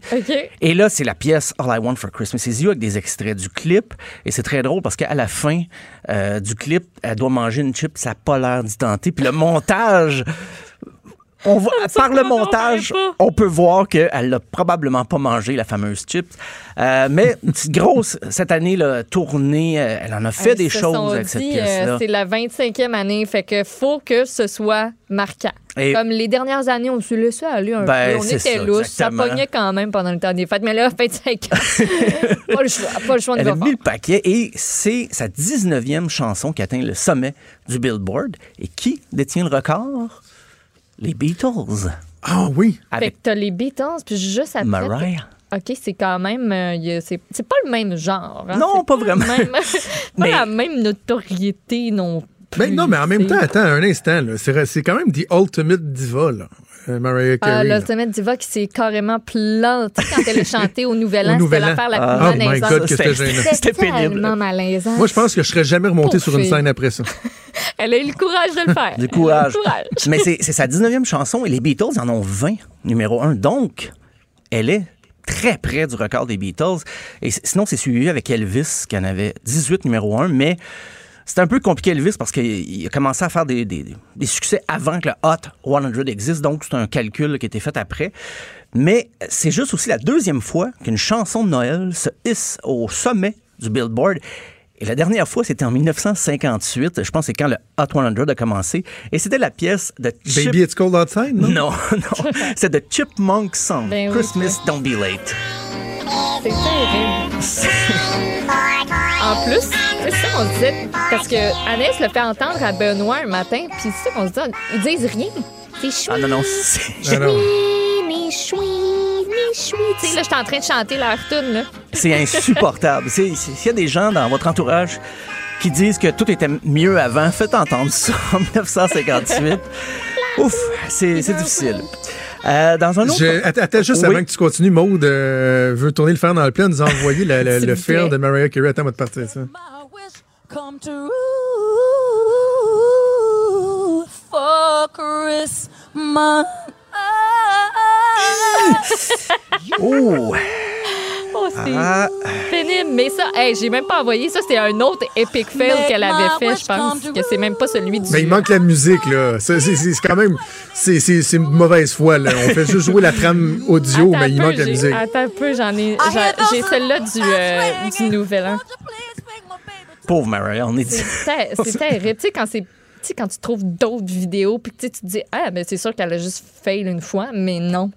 Il, Attends, y a une Euh, compilation de, de, d'Epic Fail de Mariah Carey. Je- Attends, moi, une seconde, là. là j'ai. Ben, c'est sûr que ça existe. Puis tu sais, c'est tellement pas le genre de. Tu l'as?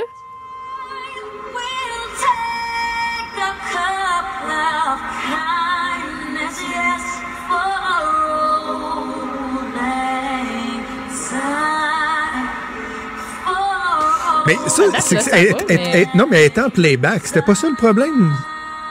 Puis elle suivait pas le playback. oui. Elle était pas capable de suivre. Oui, c'est oui, c'est exactement ça, je pense. Il me semble que c'est ça, c'est qu'elle entendait pas le, le playback. Le playback. Bref, euh, pauvre Mariah Carey. En même temps, elle fait pas si pitié que ça. là. Je Non, que son compte de banque se, Oh, se porte se très bien. bien. OK, on va aller carrément ailleurs. Une grosse, Ben grosse oui. nouvelle qui a fait trembler le monde euh, du rock. Et c'est le retour de John Frusciante avec les Red Hot Chili Peppers. Ben oui, ben ça fait. euh, il a déjà quitté, il est déjà revenu, il est quitté, là, il paraît que c'est un méchant, un moyen moineau, ça. hein? Ben, il y a eu des gros problèmes drogue. Euh, il a fait des albums solo aussi, plus expérimental. Mais d'ailleurs, je, conseille ces albums solo. C'est quand même assez. euh, c'est dans une autre veine que Red Hot Chili Peppers. Euh, mais il faut dire que c'est pas le guitariste d'origine du groupe. Le premier guitariste était Hillel Slovak, qui est mort, très original, d'une overdose en 88. Je sais que d'employer le mot overdose et Red Hot Chili Peppers, c'est presque un pléonasme. là, des- Il y a eu Anthony Kiedis a eu des problèmes aussi. Là. Euh, mais moi, quand j'ai appris pour euh, le retour de John Frusciante, j'ai eu deux réactions. J'ai fait Ah, il était plus dans Red Hot Chili Peppers et Ah, il est toujours vivant. Euh, D'ailleurs, c'est l'anniversaire de Kate Richards aujourd'hui. Je dis ça en passant, ça n'a aucun, aucun lien. Euh, mais John Frusciante est arrivé en 89 avec l'album Mother's Milk. Il avait quitté en 92. Il est revenu en 98 et il a requitté en 2009. Euh, ça me rappelle des, des, des couples d'amis. Euh, mais quand il était parti la première fois, c'était le guitariste de Jane's Addiction, Dave Navarro, qui l'avait remplacé. C'est quand même une grosse pointure. Mais il a décidé de revenir finalement. On a dit, et ça, j'ai cherché, je sais pas ce qui est arrivé avec Josh Klinghoffer, le guitariste qui, qui était là dans les dix dernières années, mais il semblerait que d'un commun accord, ils ont décidé de, de- séparer, en fait, de, de dire, ben, OK, John Frusciante revient. Bye. Euh, je sais pas si ça s'est fait dans la, dans la douleur ou tout ça, mais j'ai vraiment le groupe était très silencieux là-dessus. Mais il y a beaucoup de musiciens comme ça, des gens qui ont quitté un groupe et sont revenus là, comme des enfants prodiges et tout le monde les acclamait. Ben, je pense à Judas Priest, le chanteur, Rob Alford. Lui, est en désaccord avec le reste du groupe, il n'aimait pas l'orientation musicale. Il a même fondé un autre groupe. Il a essayé de partir un groupe, euh, euh, faire une carrière en solo, des albums. Ça a plus ou moins marché. C'est en 91, il avait quitté.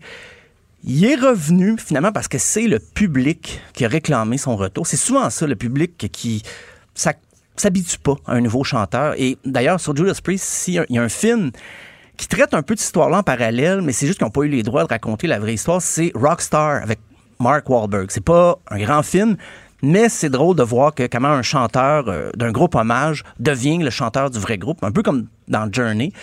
Mais euh, c'est Mark Wahlberg qui joue le rôle principal, donc c'est assez, euh, assez drôle comme film, mais ça raconte l'histoire de Judas Priest sans les nommer. Euh, Il y a Pink Floyd aussi. C'est une histoire, c'est Roger Waters qui avait congédié le claviériste euh, Rick Wright après la, la sortie de l'album The Wall. Quand Roger Waters est parti, ben, Rick Wright est revenu. Et depuis, je pense depuis 87, euh, Pink Floyd n'a aucun membre original. C'est vraiment des gens qui sont ajoutés par la suite, un peu comme la bottine souriante aussi. Depuis qu'Yves Lambert est parti, il n'y a plus de membre original dans, le groupe. C'est la seule comparaison avec la bottine souriante. la de- bottine de souriante. cette sorte-là. Et Pink Floyd. Euh, ça, il y a David Lee Roth avec Van Halen. Même lui, il a quitté, en plus, quand il était. euh, C'était la pièce Jump, qui venait de sortir l'album de 1984. Et il est parti parce qu'il pensait que son potentiel en solo allait dépasser Van Halen. Et finalement, non. Il est revenu dans les années 90. Même que Van Halen a eu deux chanteurs parce que Sammy Hagar était resté, celui qui avait remplacé David Lee Roth. Et euh, le prochain exemple, je ne pouvais pas passer une semaine sans parler de Motley Crue. Parce que Ben Vin- oui. Vince Neil, la même chose en 1992. C'est sacré Vince. Il y a deux versions. Vince Neil lui disait ben, Je suis parti, je suis en désaccord, mais le reste du groupe a dit non, non, on l'a jeté dehors. Parce qu'on se rappelle, en 92, c'était la montée du grunge, l'alternatif. Et je pense que Motley Crue voulait emprunter un peu ces nouvelles avenues-là, tourner le dos un petit peu au, hard rock, au air metal, mais Vince Neil, il disait non, parce que c'est comme ça qu'on est devenu populaire, on peut pas faire ça à nos fans. Vince Neil a continué en solo. Et il y a eu un chanteur pour remplacer. Et en 97, ben, le public euh, réclamait Vince Neil. Euh, Les tournées se, se bouquaient plus. Il n'y avait pas de, de- de vente de billets. Le retour de Vince Neil a un petit peu aidé ça. Mais euh, d'ailleurs, euh, ils se sont séparés depuis. là, ils reviennent cette année. Mais Vince Neil avait décidé de faire euh, chambre à part dans les années 90 pour mieux revenir en 97. Au Québec, on a notre exemple local avec Ben oui. Boom Desjardins et la chicane. Wow. Oui. Mais, mais ça, en fait, en 2006, le groupe s'est séparé là, au grand complet. Mais ils sont revenus en 2008 sans Boom Desjardins, qui lui avait décidé de miser sur sa carrière solo. On se rappelle, il avait même participé à, à un opéra rock, si je me- j'essaie de me rappeler le nom, mais il avait participé aux 10 commandements aussi. Et finalement, Boom Desjardins est revenu en 2017 avec la formation d'origine La Chicane. Et depuis, il n'y a pas eu de nouvel album, mais ils font des spectacles de temps à autre. Je crois qu'ils ont annoncé le dernier show pour 2020, mais c'est pas des grosses tournées comme avant. Boom Desjardins a même connu une carrière dans l'immobilier qui, je crois, n'a pas abandonné cette carrière-là encore. Mais il continue à chanter avec La Chicane de temps à temps. Fait que c'est notre Québécois à nous qui est revenu, un fils prodige à nous, revenu Wow. avec la chicane. Une autre chanson de karaoké, ça. Une autre hein? chanson de Ben karaoké, oui. ouais. Hey, ça, j'ai chanté ça au karaoké, moi. Hein? Ah oui, ah oui. Ah, oui, oui, oui. Est-ce qu'il y a des vidéos de ça? Euh, non, il y a les téléphones intelligents euh, n'existaient pas Ah. euh, à l'époque. J'ai des photos de ça, mais heureusement sur euh, les photos, on peut pas entendre Ah, ma non. performance vocale. Mais même voir, j'aimerais c'est ça, moi. Juste voir. C'était au Dauphin, ça? C'était au Dauphin à Québec. Non, non, non, non, je Ah, non. restais euh, à Montréal dans le temps. Comment ça s'appelait? C'était un bar de karaoké qui était sur Saint-Michel et euh, qui a fini par passer au feu. Oh. Il y avait, des fois, il y avait des gens louches dans le fond du bar qui, euh, qui semblaient faire des affaires. Non, mais c'est parce que t'as mis le feu aux planches. C'est toi le coupable. Non, c'est où ils ont sacré le feu pour plus que j'y retourne chanter. peut-être. C'est peut-être ça. C'est peut-être ça. aussi. Hey, merci Stéphane. Ben, merci à toi. On se reparle euh, demain assurément. Maud, avant qu'on aille en pause, Ouais. on va faire euh, un petit peu d'actualité, peut-être revenir sur la grosse nouvelle qui est tombée ce matin. SNC Lavalin qui plaide coupable que je suis content. Oui, la division construction. Euh, on plaide coupable de quoi? De fraude envers la Libye et des organismes libyens. En échange de ça, ben, on a été smart. Les autres accusations, dont celles qui sont contre la maison mère de l'entreprise vont être retirées. Donc, on fait un accord avec la couronne. La division va payer une amende de 280 millions de dollars. C'est payable sur cinq ans. Euh, il va y avoir une probation de trois ans. Pendant cette probation-là, on va devoir maintenir une surveillance afin de réduire la probabilité qu'on commette une autre infraction. Donc, c'est les nouvelles qu'on a jusqu'à présent. Parce que la question qui va être euh, essentielle, c'est de savoir est-ce que ça vient les disqualifier de- d'avoir des contrats gouvernementaux, là, ce qui était au cœur de toute la problématique Ouais. de l'accord de réparation, parce qu'ils disaient s'ils sont reconnus coupables, ils pourront pas appliquer sur des contrats gouvernementaux pendant 5 ans ou 10 ans, je, je suis plus certain. Euh, cette question-là, est- je, je pense qu'elle demeure en suspens au moment où on se parle. À moins que toi, tu vu ça passer quelque part. Non, c'est ça. J'essaie de, d'avoir le plus d'informations possible, là, mais euh, c'est, ça, ça sort, euh, ça sort euh, au courant des, des prochaines, euh, des prochaines heures. Ça, c'est, euh, c'est sûr et certain. Une joyeuse gang, une joyeuse bande de tout croche. Ouais. Tu sais, je regardais ce matin là, dans le journal, il y avait comme un survol là, de, de tous les joueurs euh, d'importance chez SNC et le rôle qu'ils ont joué, ou en tout cas qu'ils n'ont pas joué, mais que, tu sais, il aurait dû être... T'as l'impression que... tu- Et moi, c'est- c'était ça mon problème, c'était de dire, je comprends là, qu'on veut pas nuire à la compagnie, aux travailleurs, mais en même temps, il y avait, c'était gangréné. Il y avait quelque chose de profondément vicié dans cette compagnie-là. Il fallait qu'il y ait quelque chose. Il fallait que la justice suive son cours. Et c'est quand même particulier de voir que depuis des années, SNC-Lavalin dit non, non, on n'est pas coupable, on veut pas de procès, on n'est pas coupable, on n'est pas coupable. Finalement, ils plaident coupable. Ils Oui. plaident coupable. Il y a reconnaissance qu'ils ont Il y a eu un crossoyé le échange. système. Donc, euh, OK. Donc, ça va être à suivre, euh, surtout au niveau politique, là, comme je disais, euh, quelle incidence ça va avoir euh, sur euh, la suite des choses, bon, l'admissibilité à des, des, contrats gouvernementaux et tout le reste. Sinon, dans l'actualité, Maude, il y a aussi euh, Régine Laurent qui a fait, elle- et ça, il faut lui lever son chapeau, euh, Ah oui, notre vraiment. chapeau. Euh, elle s'était engagée à faire des rapports d'étape et à ne pas hésiter à recommander des changements en cours de route, pas, ob- pas attendre nécessairement à la fin du mandat. Et là, euh, donc, elle a fait le point. Oui, on a entendu déjà euh, 77 témoins. On a consulté près de 200 mémoires, 17 jours d'audi- d'audience répartis sur 6 semaines. Donc aujourd'hui, elle a fait le bilan de ça et on veut avoir des mesures euh, qui vont être euh, qui vont être incluses dès le prochain budget. Donc cinq mesures qui euh, qui ont été euh, en fait annoncées, cinq recommandations devrais-je dire, qui ont été annoncées ce matin. Puis ce qui ce qui ressort vraiment de tout ça, c'est prévention, prévention, prévention, travailler en amont. Euh, on veut euh, tout d'abord, euh, il y a le programme de, de excuse-moi, là, je suis en train de, de chercher mes mots, là, le, déploiement de la déclaration de grossesse dans toutes les régions du Québec. Actuellement, c'est dans deux régions, l'Anaudière et l'Estrie, si je me trompe pas. Donc, on veut avoir un, un- un plan d'implantation. On dit que c'est vraiment quelque chose qui, qui, qui aide dans les régions où c'est en place présentement. Ce que ça Comment ça s'appelle? C'est euh, euh, le déploiement de la déclaration de grossesse. Euh, donc, euh, ça, ça permet aux femmes d'obtenir des services dès le moment qu'elles savent qu'elles sont enceintes. Donc, on, ça permet un, servi, un suivi plus, plus sérieux, plus, plus serré, en fait. C'est très bon ça. C'est oui. très bon ça, mais j'espère que ça s'applique également euh, aux déclarations qui peuvent être faites par le personnel médical. Parce que je sais Ouais. que euh, y a des cas de grossesse où, par exemple, un, médecin va inscrire une note au dossier dès qu'il y a accouchement. Il y a un transfert qui est fait, il y a une référence qui, est- qui est Mhm. apportée à la DPJ si le gynécologue ou le médecin de famille se rend compte dans le suivi de la grossesse que hmm, peut-être que cet enfant-là sera pas dans des conditions optimales, mais si Ouais. ça peut être fait dès le début de la grossesse, qu'il y a un encadrement qui soit fait pendant le suivi de la grossesse, euh, je trouve qu'effectivement, c'est quelque chose de, de- de souhaitable. Oui, louable. vraiment. Euh, donc ça, c'est une des, euh, une des recommandations. On veut aussi déployer des stratégies pour rejoindre les familles plus vulnérables. On veut que ces familles-là utilisent le 5 de places qui sont mises à leur disposition dans les centres de la petite enfance, dans les CPE. Puis, si on en a besoin, ben augmentons ce pourcentage-là. On veut aussi, ça, c'est une des, euh, une des recommandations qui me plaît beaucoup parce qu'on avait entendu des témoins là-dessus. Moi, il y a quelques témoignages qui m'avaient qui m'avaient marqué par rapport à ça. On veut rendre accessible le programme qualification jeunesse.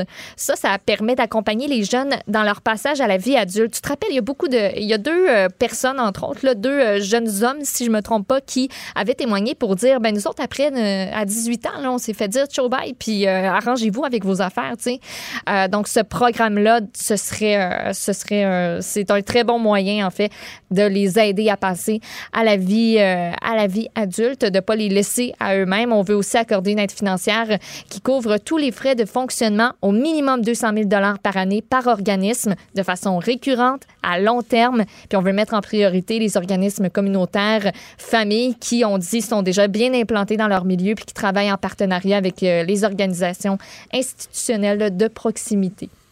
Bon, et on comprend que ces mesures-là, ne, c'est pas une fin en soi, mais euh, que Non, déjà, après quelques semaines, voilà, on soit capable euh, de dresser certains constats, tant mieux. On va continuer donc à suivre le travail de Régine Laurent. J'ai cru entendre Benoît ce matin dire que Mme Laurent va être en entrevue dans son Oui, émission demain, absolument. donc ce sera intéressant de l'entendre. Merci, euh, Maude. Bougez pas, on fait une pause au retour. Catherine Dorion débarque en studio. Franchement dit. Jonathan Trudeau. Et Maude Boutet. Appelez ou textez au 187 Cube Radio 1877 827 2346. Cube Radio.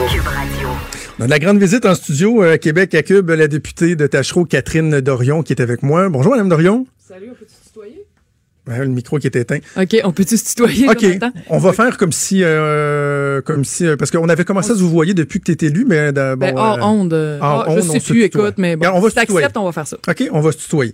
Euh, bon, Catherine, on va parler évidemment de la vidéo qui a tellement fait réagir et qui continue de faire réagir. Mais euh, je veux dire aux gens que il y avait une condition pour que tu viennes en studio. Tu voulais absolument qu'on puisse écouter un extrait de la réponse de Nathalie que Roy. Nathalie Roy a publié sur ses réseaux à elle pour dire j'ai répondu à la question et voilà, ce qui a reparti tout le spin selon lequel Ouais. il y aurait euh, une, une- une portion de malhonnêteté intellectuelle dans mon vidéo, ce qui est faux, là, puis je pourrais t'en parler. OK, on va en débattre. Donc, on écoute ça. puis Je vous le dis, c'est non, mais attends, peu- avant qu'on écoute ça, Jonathan, j'aimerais ça, Ouais. j'aimerais ça qu'on mette de quoi au clair. Parce OK, que là, vas-y. moi, je t'ai entendu, j'ai regardé parce que je veux savoir euh, comment se déroule ce genre de spin-là. À un moment donné, euh, ben en fait, là, là t'as dit, Catherine Dorion nous a floué, Catherine Dorion Oui. nous a, a fait de la désinformation, de la manipulation. ce que tu as Explique- considéré comme étant des arguments. Explique ce que tu veux, ou, ou comment ça j'ai floué. Ben, moi, je pense que ce serait pertinent d'écouter l'extrait. Mais je veux savoir, toi, pourquoi t'as écrit ça? Ben parce que moi j'ai écrit ça parce que comme bien des dit gens Catherine, j'en ai parlé dans mon émission de radio, genre, je, je pense que je l'ai tweeté également. euh, tout le monde trouvait que l'exemple, la démonstration que tu avais faite avec cette vidéo vidéo là, elle était éloquente. Et d'ailleurs toi et moi on avait même discuté de la- de, de l'opportunité qu'éventuellement tu viennes en studio pour parler de cette problématique là, de la perte De la de temps à perte de l'Assemblée de la déviation du sujet, du Exactement. remplissage. Quand tu as fait ta vidéo, je t'ai même euh, écrit, j'ai parlé à ton à l'attaché de presse Simone pour elle disait hey, c'est une belle opportunité. Tout le monde disait il y a là quelque chose de euh, de vraiment euh, probant. Il y avait quelque chose d'évident dans la démonstration Tu qui parles était au faite. passé parce que tu penses que c'est la démonstration selon laquelle il y a une perte de temps est pas faite? Oui. OK. OK, mais non, mais tu veux qu'on écoute l'extrait? On peut Non, mais, l'extrait euh, pour je veux, non, débattre mais je veux après? savoir, toi, où tu as pris cette information-là? C'est important pour moi. Tu es, un représentant, tu un professionnel Oui. des médias. Puis tu dis Catherine Dehors nous a floué. Réalises-tu qu'est-ce que ça fait à ma réputation? Parce que- Puis moi, ben, j'ai besoin que tu me le dises. Je, veux que tu, je veux que tu me le dises. C'est important pour moi parce que sinon, on sera Parce pas capable que, de parce que Catherine, dans ta vidéo, il y a deux éléments. Premièrement, quand tu t'es défendu au cours des derniers jours, tu dis, ben voyons, c'était 10 minutes, c'était 10 minutes. Quand on écoute la vidéo, Non, les je gens l'ai même, pas, je l'ai même, je l'ai même réécouté. Tu, tu fais euh, référence à l'ensemble de l'exercice, aux prises de parole que les députés ont fait. Tu parles de l'ensemble de l'interpellation de 10 heures. Il n'y a pas de spécification à dire, ben, pendant un segment de 10 minutes, elle n'en a pas parlé, mais oui, vous savez, plus tard, elle en a parlé. L'autre chose, c'est que dans la vidéo, tu dis, elle ne m'a pas donné le début d'un commencement d'une réponse. Or, depuis que la réponse circule, tu dis, ouais, mais cette réponse-là n'était pas satisfaisante. Ça répondait pas de façon précise à ce que je demandais. Ben, dans la vidéo, tu dis, il y avait même pas le début d'un commencement d'une réponse. Ben, peut-être que la réponse, elle fait pas l'affaire. Peut-être qu'elle n'est pas complète. Peut-être qu'elle a pas euh, euh, Donc, ton occupé argument- suffisamment de place dans le débat, mais il reste qu'elle a abordé le point que tu mettais de l'avant.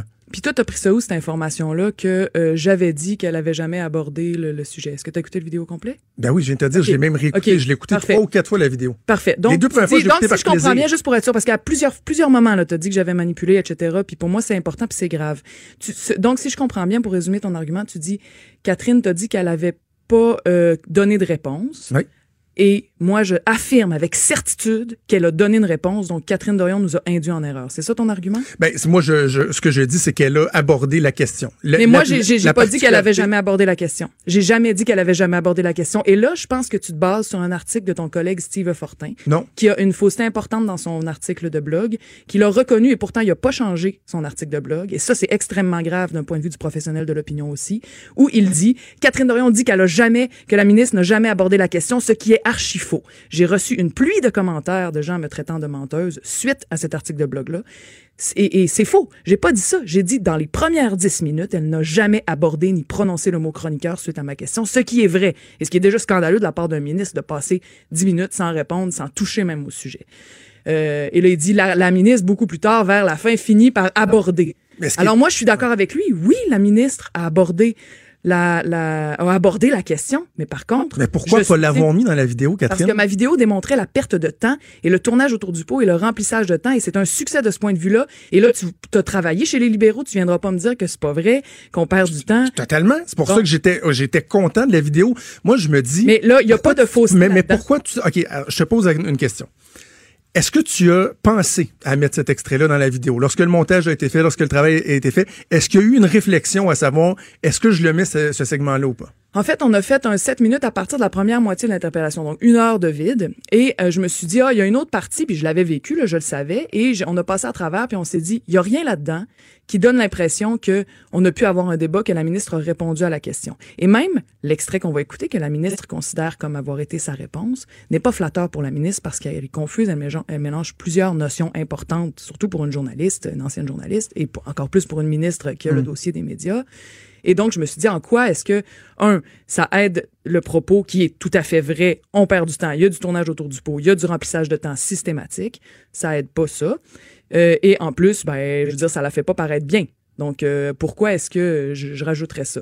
Mais à partir du... Le, pour, le- toute la- la contestation, ah, malhonnêteté intellectuelle, est venue de la réponse de la ministre. On comprend, là, il était en gestion de crise à la CAQ avec une vidéo qui a vu presque 2 millions de vues.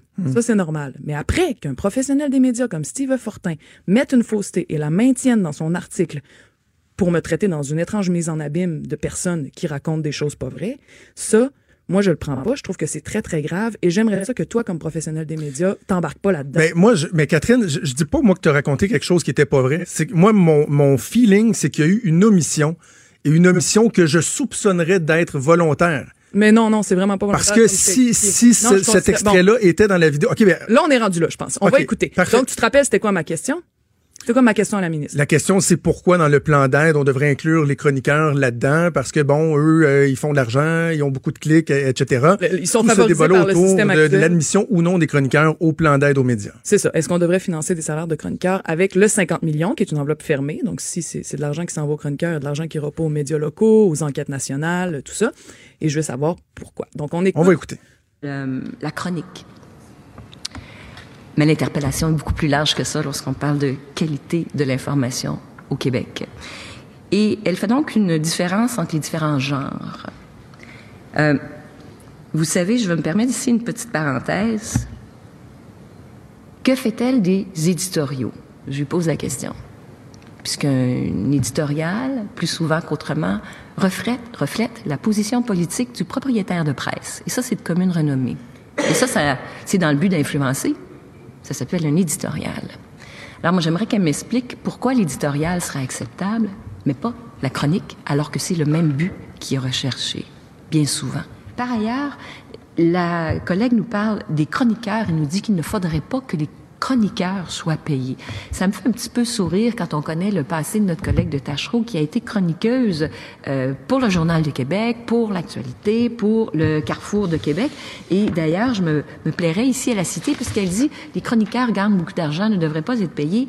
Je la cite, elle dit la première fois que j'ai entendu la voix de Martin Claveau, c'était sur mon répondeur en 2012. Il m'offrait une chronique dans son journal et plus étonnamment un vrai cachet pas un cachet de journal pauvre. Beaucoup d'employeurs considèrent que l'exposure qu'ils offrent aux auteurs vaut bien une partie du, du paiement. Martin ne voyait pas les choses comme ça. J'ai pris ça pour du respect et ça était. Alors, Madame la députée, euh, vous étiez bien heureuse d'être payée pour les chroniques que vous faisiez. Par ailleurs, vous dénoncez les chroniqueurs, vous dites que les gens sont écœurés. Êtes-vous en train de nous dire que les gens seraient écœurés de vous entendre si vous faisiez encore de la chronique? Et êtes-vous de celles qui seraient à la fois juges du bon goût et nous dire quelles sont les bonnes chroniques et quelles sont les chroniques que nous ne devrions pas écouter? Parce que pour ma part, Madame la députée, j'aime bien écouter vos chroniques et les chroniques de tout chroniqueur parce que je considère que les chroniques font partie également de la liberté d'expression. Et lors de mon entrée en matière, Madame la Présidente, au début de ces deux heures, je disais que c'est agréable de pouvoir être ici et de débattre parce que nous vivons dans une démocratie où il y a des piliers fondamentaux, c'est-à-dire l'information, le droit de l'information et également la liberté d'expression. Et même si nous ne sommes pas d'accord, et même si je suis pas d'accord avec les chroniqueurs, pour moi, la chronique fait aussi partie de la liberté d'expression et à certains égards de l'information. Alors voilà, Madame la Présidente, et je remercie la collègue pour l'opportunité qu'elle nous a donnée aujourd'hui de parler d'information de qualité. Alors voilà, c'était la réponse. Oui, j'ai le, le, le, verbatim, effectivement. On, on, peut le passer ensemble, si tu veux, pour voir à quel moment elle a répondu à la question. Ah, pourquoi mais attends, non, mais Catherine, est-ce que la réponse était satisfaisante? De ton point de vue, je suis convaincu que non. Est-ce qu'elle aborde euh, de, de oui. façon détaillée la chose? Non. Mais est-ce qu'elle fait référence à la question? Oui. Euh, la question de, de, non, non, Jonathan, est-ce qu'on fait référence à la question du 50 millions? Pourquoi une partie de ben, Clairement, on comprend que la ministre, elle, elle défend elle le fait que les chroniqueurs soient inclus là-dedans. Elle, elle trouve que l'information, c'est un tout. Mais Catherine, je ne commencerai pas à lire mot non, mais, pour mot. Mais on peut y mais aller. on comprend Moi, que pour elle, c'est un tout. Mais Jonathan, j'aimerais ça qu'on regarde ça parce oui. que ça dit c'est une réponse. Puis là, on vient de passer à travers. Regarde. Et réécoutons. Dans nos, on vient de l'écouter, réécoutons-le pas. Mais je veux dire, elle dit, Mme Dorion dit qu'elle voudrait pas que les chroniqueurs soient payés. Est-ce que c'est ça que j'ai dit? Non, effectivement. Non, j'ai pas dit ça. J'ai dit qu'il devrait pas recevoir de l'argent des contribuables.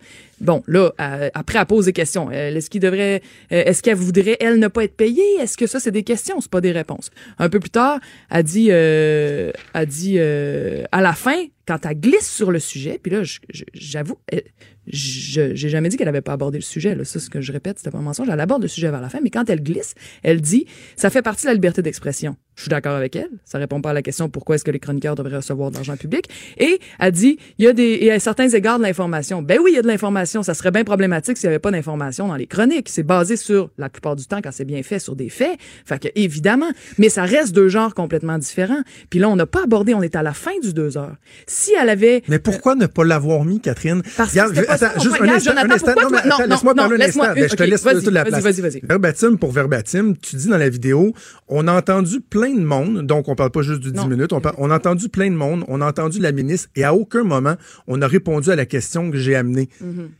Moi, tout ce que je dis, là, c'est que la personne, les gens qui regardent ça en se disant, hey, c'est incroyable, en Alors? aucun moment ils en ont parlé, c'est quoi? La démonstration aurait peut-être été encore même plus éloquente en disant regardez pour seule réponse j'ai eu droit à ceci je considère que c'était pas suffisant ben parce que c'était pas ça mon point. Mon point, c'était de montrer à quel point. C'était pas de montrer est-ce que la réponse de la ministre, est, est, elle répond ou elle répond pas. C'est une question qui a été amenée après.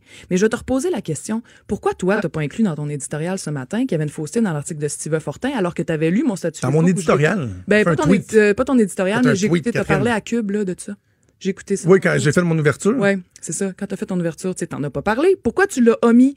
Pourquoi dans ce que tu as écrit, tu l'as omis aussi? Je veux dire, on pourrait poser cette question-là à l'infini. Moi aussi, j'aimerais bien que dans toutes tes chroniques, quand tu dis Catherine Dorion n'a pas de classe, tu inclus plein d'affaires que j'aimerais que tu inclus. Ah oui, mais, quand, quand, il y a des bonnes choses, je le dis aussi. Ben oui, mais Quand j'écris Catherine Dorion, oui, raison, on peut en parler aussi. Là. Oui, oui, puis je veux pas, je, je, dis pas que ce que tu fais, c'est, jaillit tout ça. C'est pas ça que je dis, mais ce que je veux dire, c'est que c'est pas un argument. sur la classe, je sais que tu reviens souvent avec ça. On, on peut en parler, là. Moi, de tutoyer le premier ministre sacrer après, je considère pas que c'est faire preuve de classe. Je, je considère pas que tu es une personne qui a totalement pas de classe. Moi, je trouve qu'il y a un respect élémentaire ouais. à avoir envers Mais une fonction. Et là-dessus, sur cette vidéo-là que tu avais fait, ça, ça me fâchait. Mais comme tu dis, on non, mais Catherine- parler, mais je veux juste qu'on reste Oui. sur ça. dans- tu- parce que ta question, c'est Mais pourquoi dit tu l'as pas inclus. Mais j'ai dit floué. Ah, Mais Mais, voilà, le, poids des mots, j'ai dit floué. Ben, floué, J'ai dit que c'était une accusation grave. J'ai pas dit que t'étais une fraudeuse, là. Ben, J'ai pas dit que tu avais commis un crime. Moi, je trouve que. Moi, mais Catherine, je regarde, il y a 2 millions de personnes qui l'ont vu. Oui. La vidéo. Il y avait unanimité au début. Je regarde les commentaires, puis il y a plein de gens qui disent Ouais, tabarouette, c'est vrai que si on. Donc, moi, je dis, moi, personnellement, je me suis senti floué parce que j'étais content de cette vidéo-là. Je trouvais que la démonstration, elle était pertinente. Et là, le fait qu'il y ait une controverse sur l'omission d'inclure cette portion-là, ça vient scraper une partie de la Bon, démonstration mais que tu voulais faire. re- revenons à la controverse. Tout, tout le monde trouvait que ça avait du bon sens, puis tu dis une quand même petite partie des gens sont fâchés à cause de cette controverse-là, qui a été amenée par ce que la ministre a publié, qu'on vient d'écouter, qu'elle considère une réponse à pourquoi de l'argent public devrait aller aux chroniqueurs. Elle ne répond pas à la question, Jonathan. Et si on n'est pas La d'accord... réponse, elle n'est pas satisfaisante Non, pour toi. elle ne répond mais elle, à son sens, elle y répond. Où, où vois-tu une réponse là-dedans? Dis-moi Ben, quelle est la réponse. Ben, moi, ce que je te dis, c'est que la ministre, elle, à son sens, c'est- c'est pas à moi de juger de la qualité de la réponse. Mais quand la Non, non, ministre mais- dit, je sais que ma collègue se concentre sur la chronique, et donc, elle, elle veut aborder ce sujet-là, c'est pas satisfaisant. On peut en convenir, Catherine. Non, mais Jonathan, si tu me dis mais, mais pourquoi Catherine, t'étais est-ce pas d'accord avec moi que si tu l'avais mis, on, on, serait pas là aujourd'hui? là? Ben, il y aurait peut-être, peut-être, à chaque fois, moi, que Aurais-tu dû le mettre? À chaque, ben, pour éviter cette controverse-là, je l'aurais mis, ça aurait rendu vidéo un peu plus plate parce que c'est un autre sujet. Tu sais, tu sais comme moi que quand on essaie de faire une communication, on se concentre sur. Ben, déjà, une vidéo de sujet 7 qu'on minutes qui a été vue 2 millions de fois, c'était assez exceptionnel. Ouais, c'est de ça. rajouter un 40 secondes, ça aurait pas été la fin du monde non plus. Là. Euh, je réponds à la question si tu réponds à ma question. Est-ce que tu aurais dû mettre dans tes communications publiques que tu as faites à travers tes médias que Steve Fortin a mis une fausseté importante au centre de son argument? Mais moi, ma- mon travail, ce n'est pas de défendre la chronique de Steve Fortin. Puis, sais-tu quoi? Je vais te faire une confidence. Là. Je n'ai même pas lu sa chronique. Moi, j'ai regardé la vidéo. J'ai regardé l'article qui avait été fait par le sac de chips qui avait publié euh, en premier la vidéo. Puis moi, la chronique de Steve, je pense que je l'ai lu en diagonale, mais je n'ai pas analysé. Malheureusement, je peux pas lire tout ce que mes collègues du journal euh, font. Donc, je- je- moi, ma- mon travail, c'est pas de, de, de, de, de défendre ce que Steve Fortin a écrit. C'est la perception que moi j'avais, la perception de dire, crime, j'ai l'impression d'avoir été floué. Ben, je sais pas pourquoi tu insistes sur Steve E. Fortin. Moi, Ben je me fous de ce parce que que- lui dit. Là. Parce que c'est à partir de son article que tout le monde a commencé à dire ah ben elle nous a trompés alors que non, je le soutiens. Il y a absolument rien de faux dans mon vidéo. Il y a peut-être une euh, différence d'appréciation de est-ce que ça constitue une réponse ou non. Moi, je te soumets, Jonathan, que si ça c'est une réponse et qu'on se satisfait de dire voici une réponse correcte sur deux heures de la part d'une ministre qui est responsable de 50 millions d'argent des taxes du monde. Si on se satisfait de ça, après deux heures, on est mal parti. T'as raison. T'as raison. Puis Catherine, euh, t'as écouté mon, mon édito ce matin. J'imagine que t'as pas le temps de toujours écouter Cube Radio, mais je l'ai dit souvent, je l'ai dit à la joute. Je te trouve, sais-tu quoi? Je te trouve fantastique. Mais moi, t'as un, que- un talent incroyable, mais tabarouette, des fois, c'est les mauvaises choses. On parle des mauvais trucs. Là, cette vidéo-là, là, si t'avais juste inclus ça, Mais on, serait carrément ailleurs. Je voulais, Jonathan. tu, voulais pas venir en entrevue, mais je voulais en parler avec toi. Je trouvais que la, on va déborder un petit peu le show, euh, Joanie. On va, on va, on va s'excuser, Sophie. Euh, je trouvais que la démonstration, elle était incroyable. Et là, je- mais pourquoi elle a fait ça? Tu comprends-tu? Je trouve que tu es talentueuse. Je voudrais juste que que ce talent-là soit mis, Mais- soit utilisé de, de- de la bonne façon toujours. Mais j'ai une personnalité, puis j'arrive avec, puis ça s'en ira pas. Puis le corps est tu peux me dire n'importe quoi. Tu peux me dire n'importe quoi sur mon linge, sur que je suis une pas de classe, sur que je suis mais malhonnête là. Ça honnêtement, je le prends pas. C'est le centre de toute mon implication politique, puis c'est le centre de ma vie. La vérité puis Je ne pense pas que tu es une personne malhonnête. Mais moi ça passe. Je pense que le, procédé, euh, je- je- le procédé aurait pu être un peu plus euh, précis. faut faut ben, Mais je pense oui, pas que ben, tu es une, une personne malhonnête. bon, Je donc, ne- si tu me dis ton procédé aurait dû être plus précis plutôt qu'elle nous a tous floués, là on s'entend. Ben, parce que le processus n'était pas précis, je me suis Ben senti floué. là- regarde, on- malheureusement, on n'a plus de temps, mais je veux dire, Catherine, que quand tu parles de ton carré de sable, là, Mhm. à tout le monde en parle, tu as beaucoup parlé du carré de On sable. Moi, je, je pense que tu peux très, très bien agir, avoir un impact, faire bouger les choses, tout en respectant un certain cadre et d'avoir un carré de sable qui est confortable. C'est pas vrai qu'il n'y a pas de place pour Catherine Dorion en politique. Je pense que les carrés de sable sont en train de nous tuer. Ça, c'est deux. On a deux. Puis parle au monde de la santé, parle au monde en éducation, parle au monde en politique. Il y a bien des députés qui sont d'accord avec moi, même des autres partis là, qui se disent. Est-ce que tu vas terminer ton mandat? Ah oui, ça c'est sûr. Oui? Ah non, moi je suis une fille de parole. OK. puis, euh, c'est clair. Merci. Merci. Catherine, c'était une bonne conversation. Oui, hein? Il est franc et nuancé. Jonathan Trudeau. La politique lui coule dans les veines. Vous écoutez Franchement dit. Tu aimais ça, Maude? Je sais pas. Ben, Euh, en non, même temps, mais, en tout cas, Catherine Dorion, elle était très pas préparée. là-dedans. Moi, ça me pompe, ces affaires-là. Chacun, non, mais tout le monde dit son point, puis on le sait qu'en quittant, vous n'allez pas changer d'avis. Fait que, ben, au moins, vous êtes parlé. là. Ben, en, puis, tu sais, en même temps, je, c'est une personne, là, Catherine Dorion. Là, je comprends qu'elle, elle est blessée par euh, ce qui est fait, mais regarde, je, je lui ai donné mon interprétation de la chose. Elle me donne euh, son interprétation. Bravo à elle d'être euh, d'être venue au bat. C'est une entrevue qui était euh, euh, très très franche, très directe. Euh, et euh, à partir de là, c'est aux gens, euh, c'est aux gens euh, à n'en juger. Euh, merci Maude, merci à Joanie À et à. Mathieu pour l'excellent travail. On se reparle demain. Il y a Sophie qui s'en vient, puis je, je vais jaser avec Sophie là, au début du show pour ceux qui euh, qui, je sais pas, si vous êtes tanné de m'entendre changer de poste. Salut. Cette émission est maintenant disponible en podcast. Rendez-vous dans la section balado de l'application ou du site cube.radio pour une écoute sur mesure en tout temps. Cube Radio, autrement dit. Et maintenant, autrement écouté.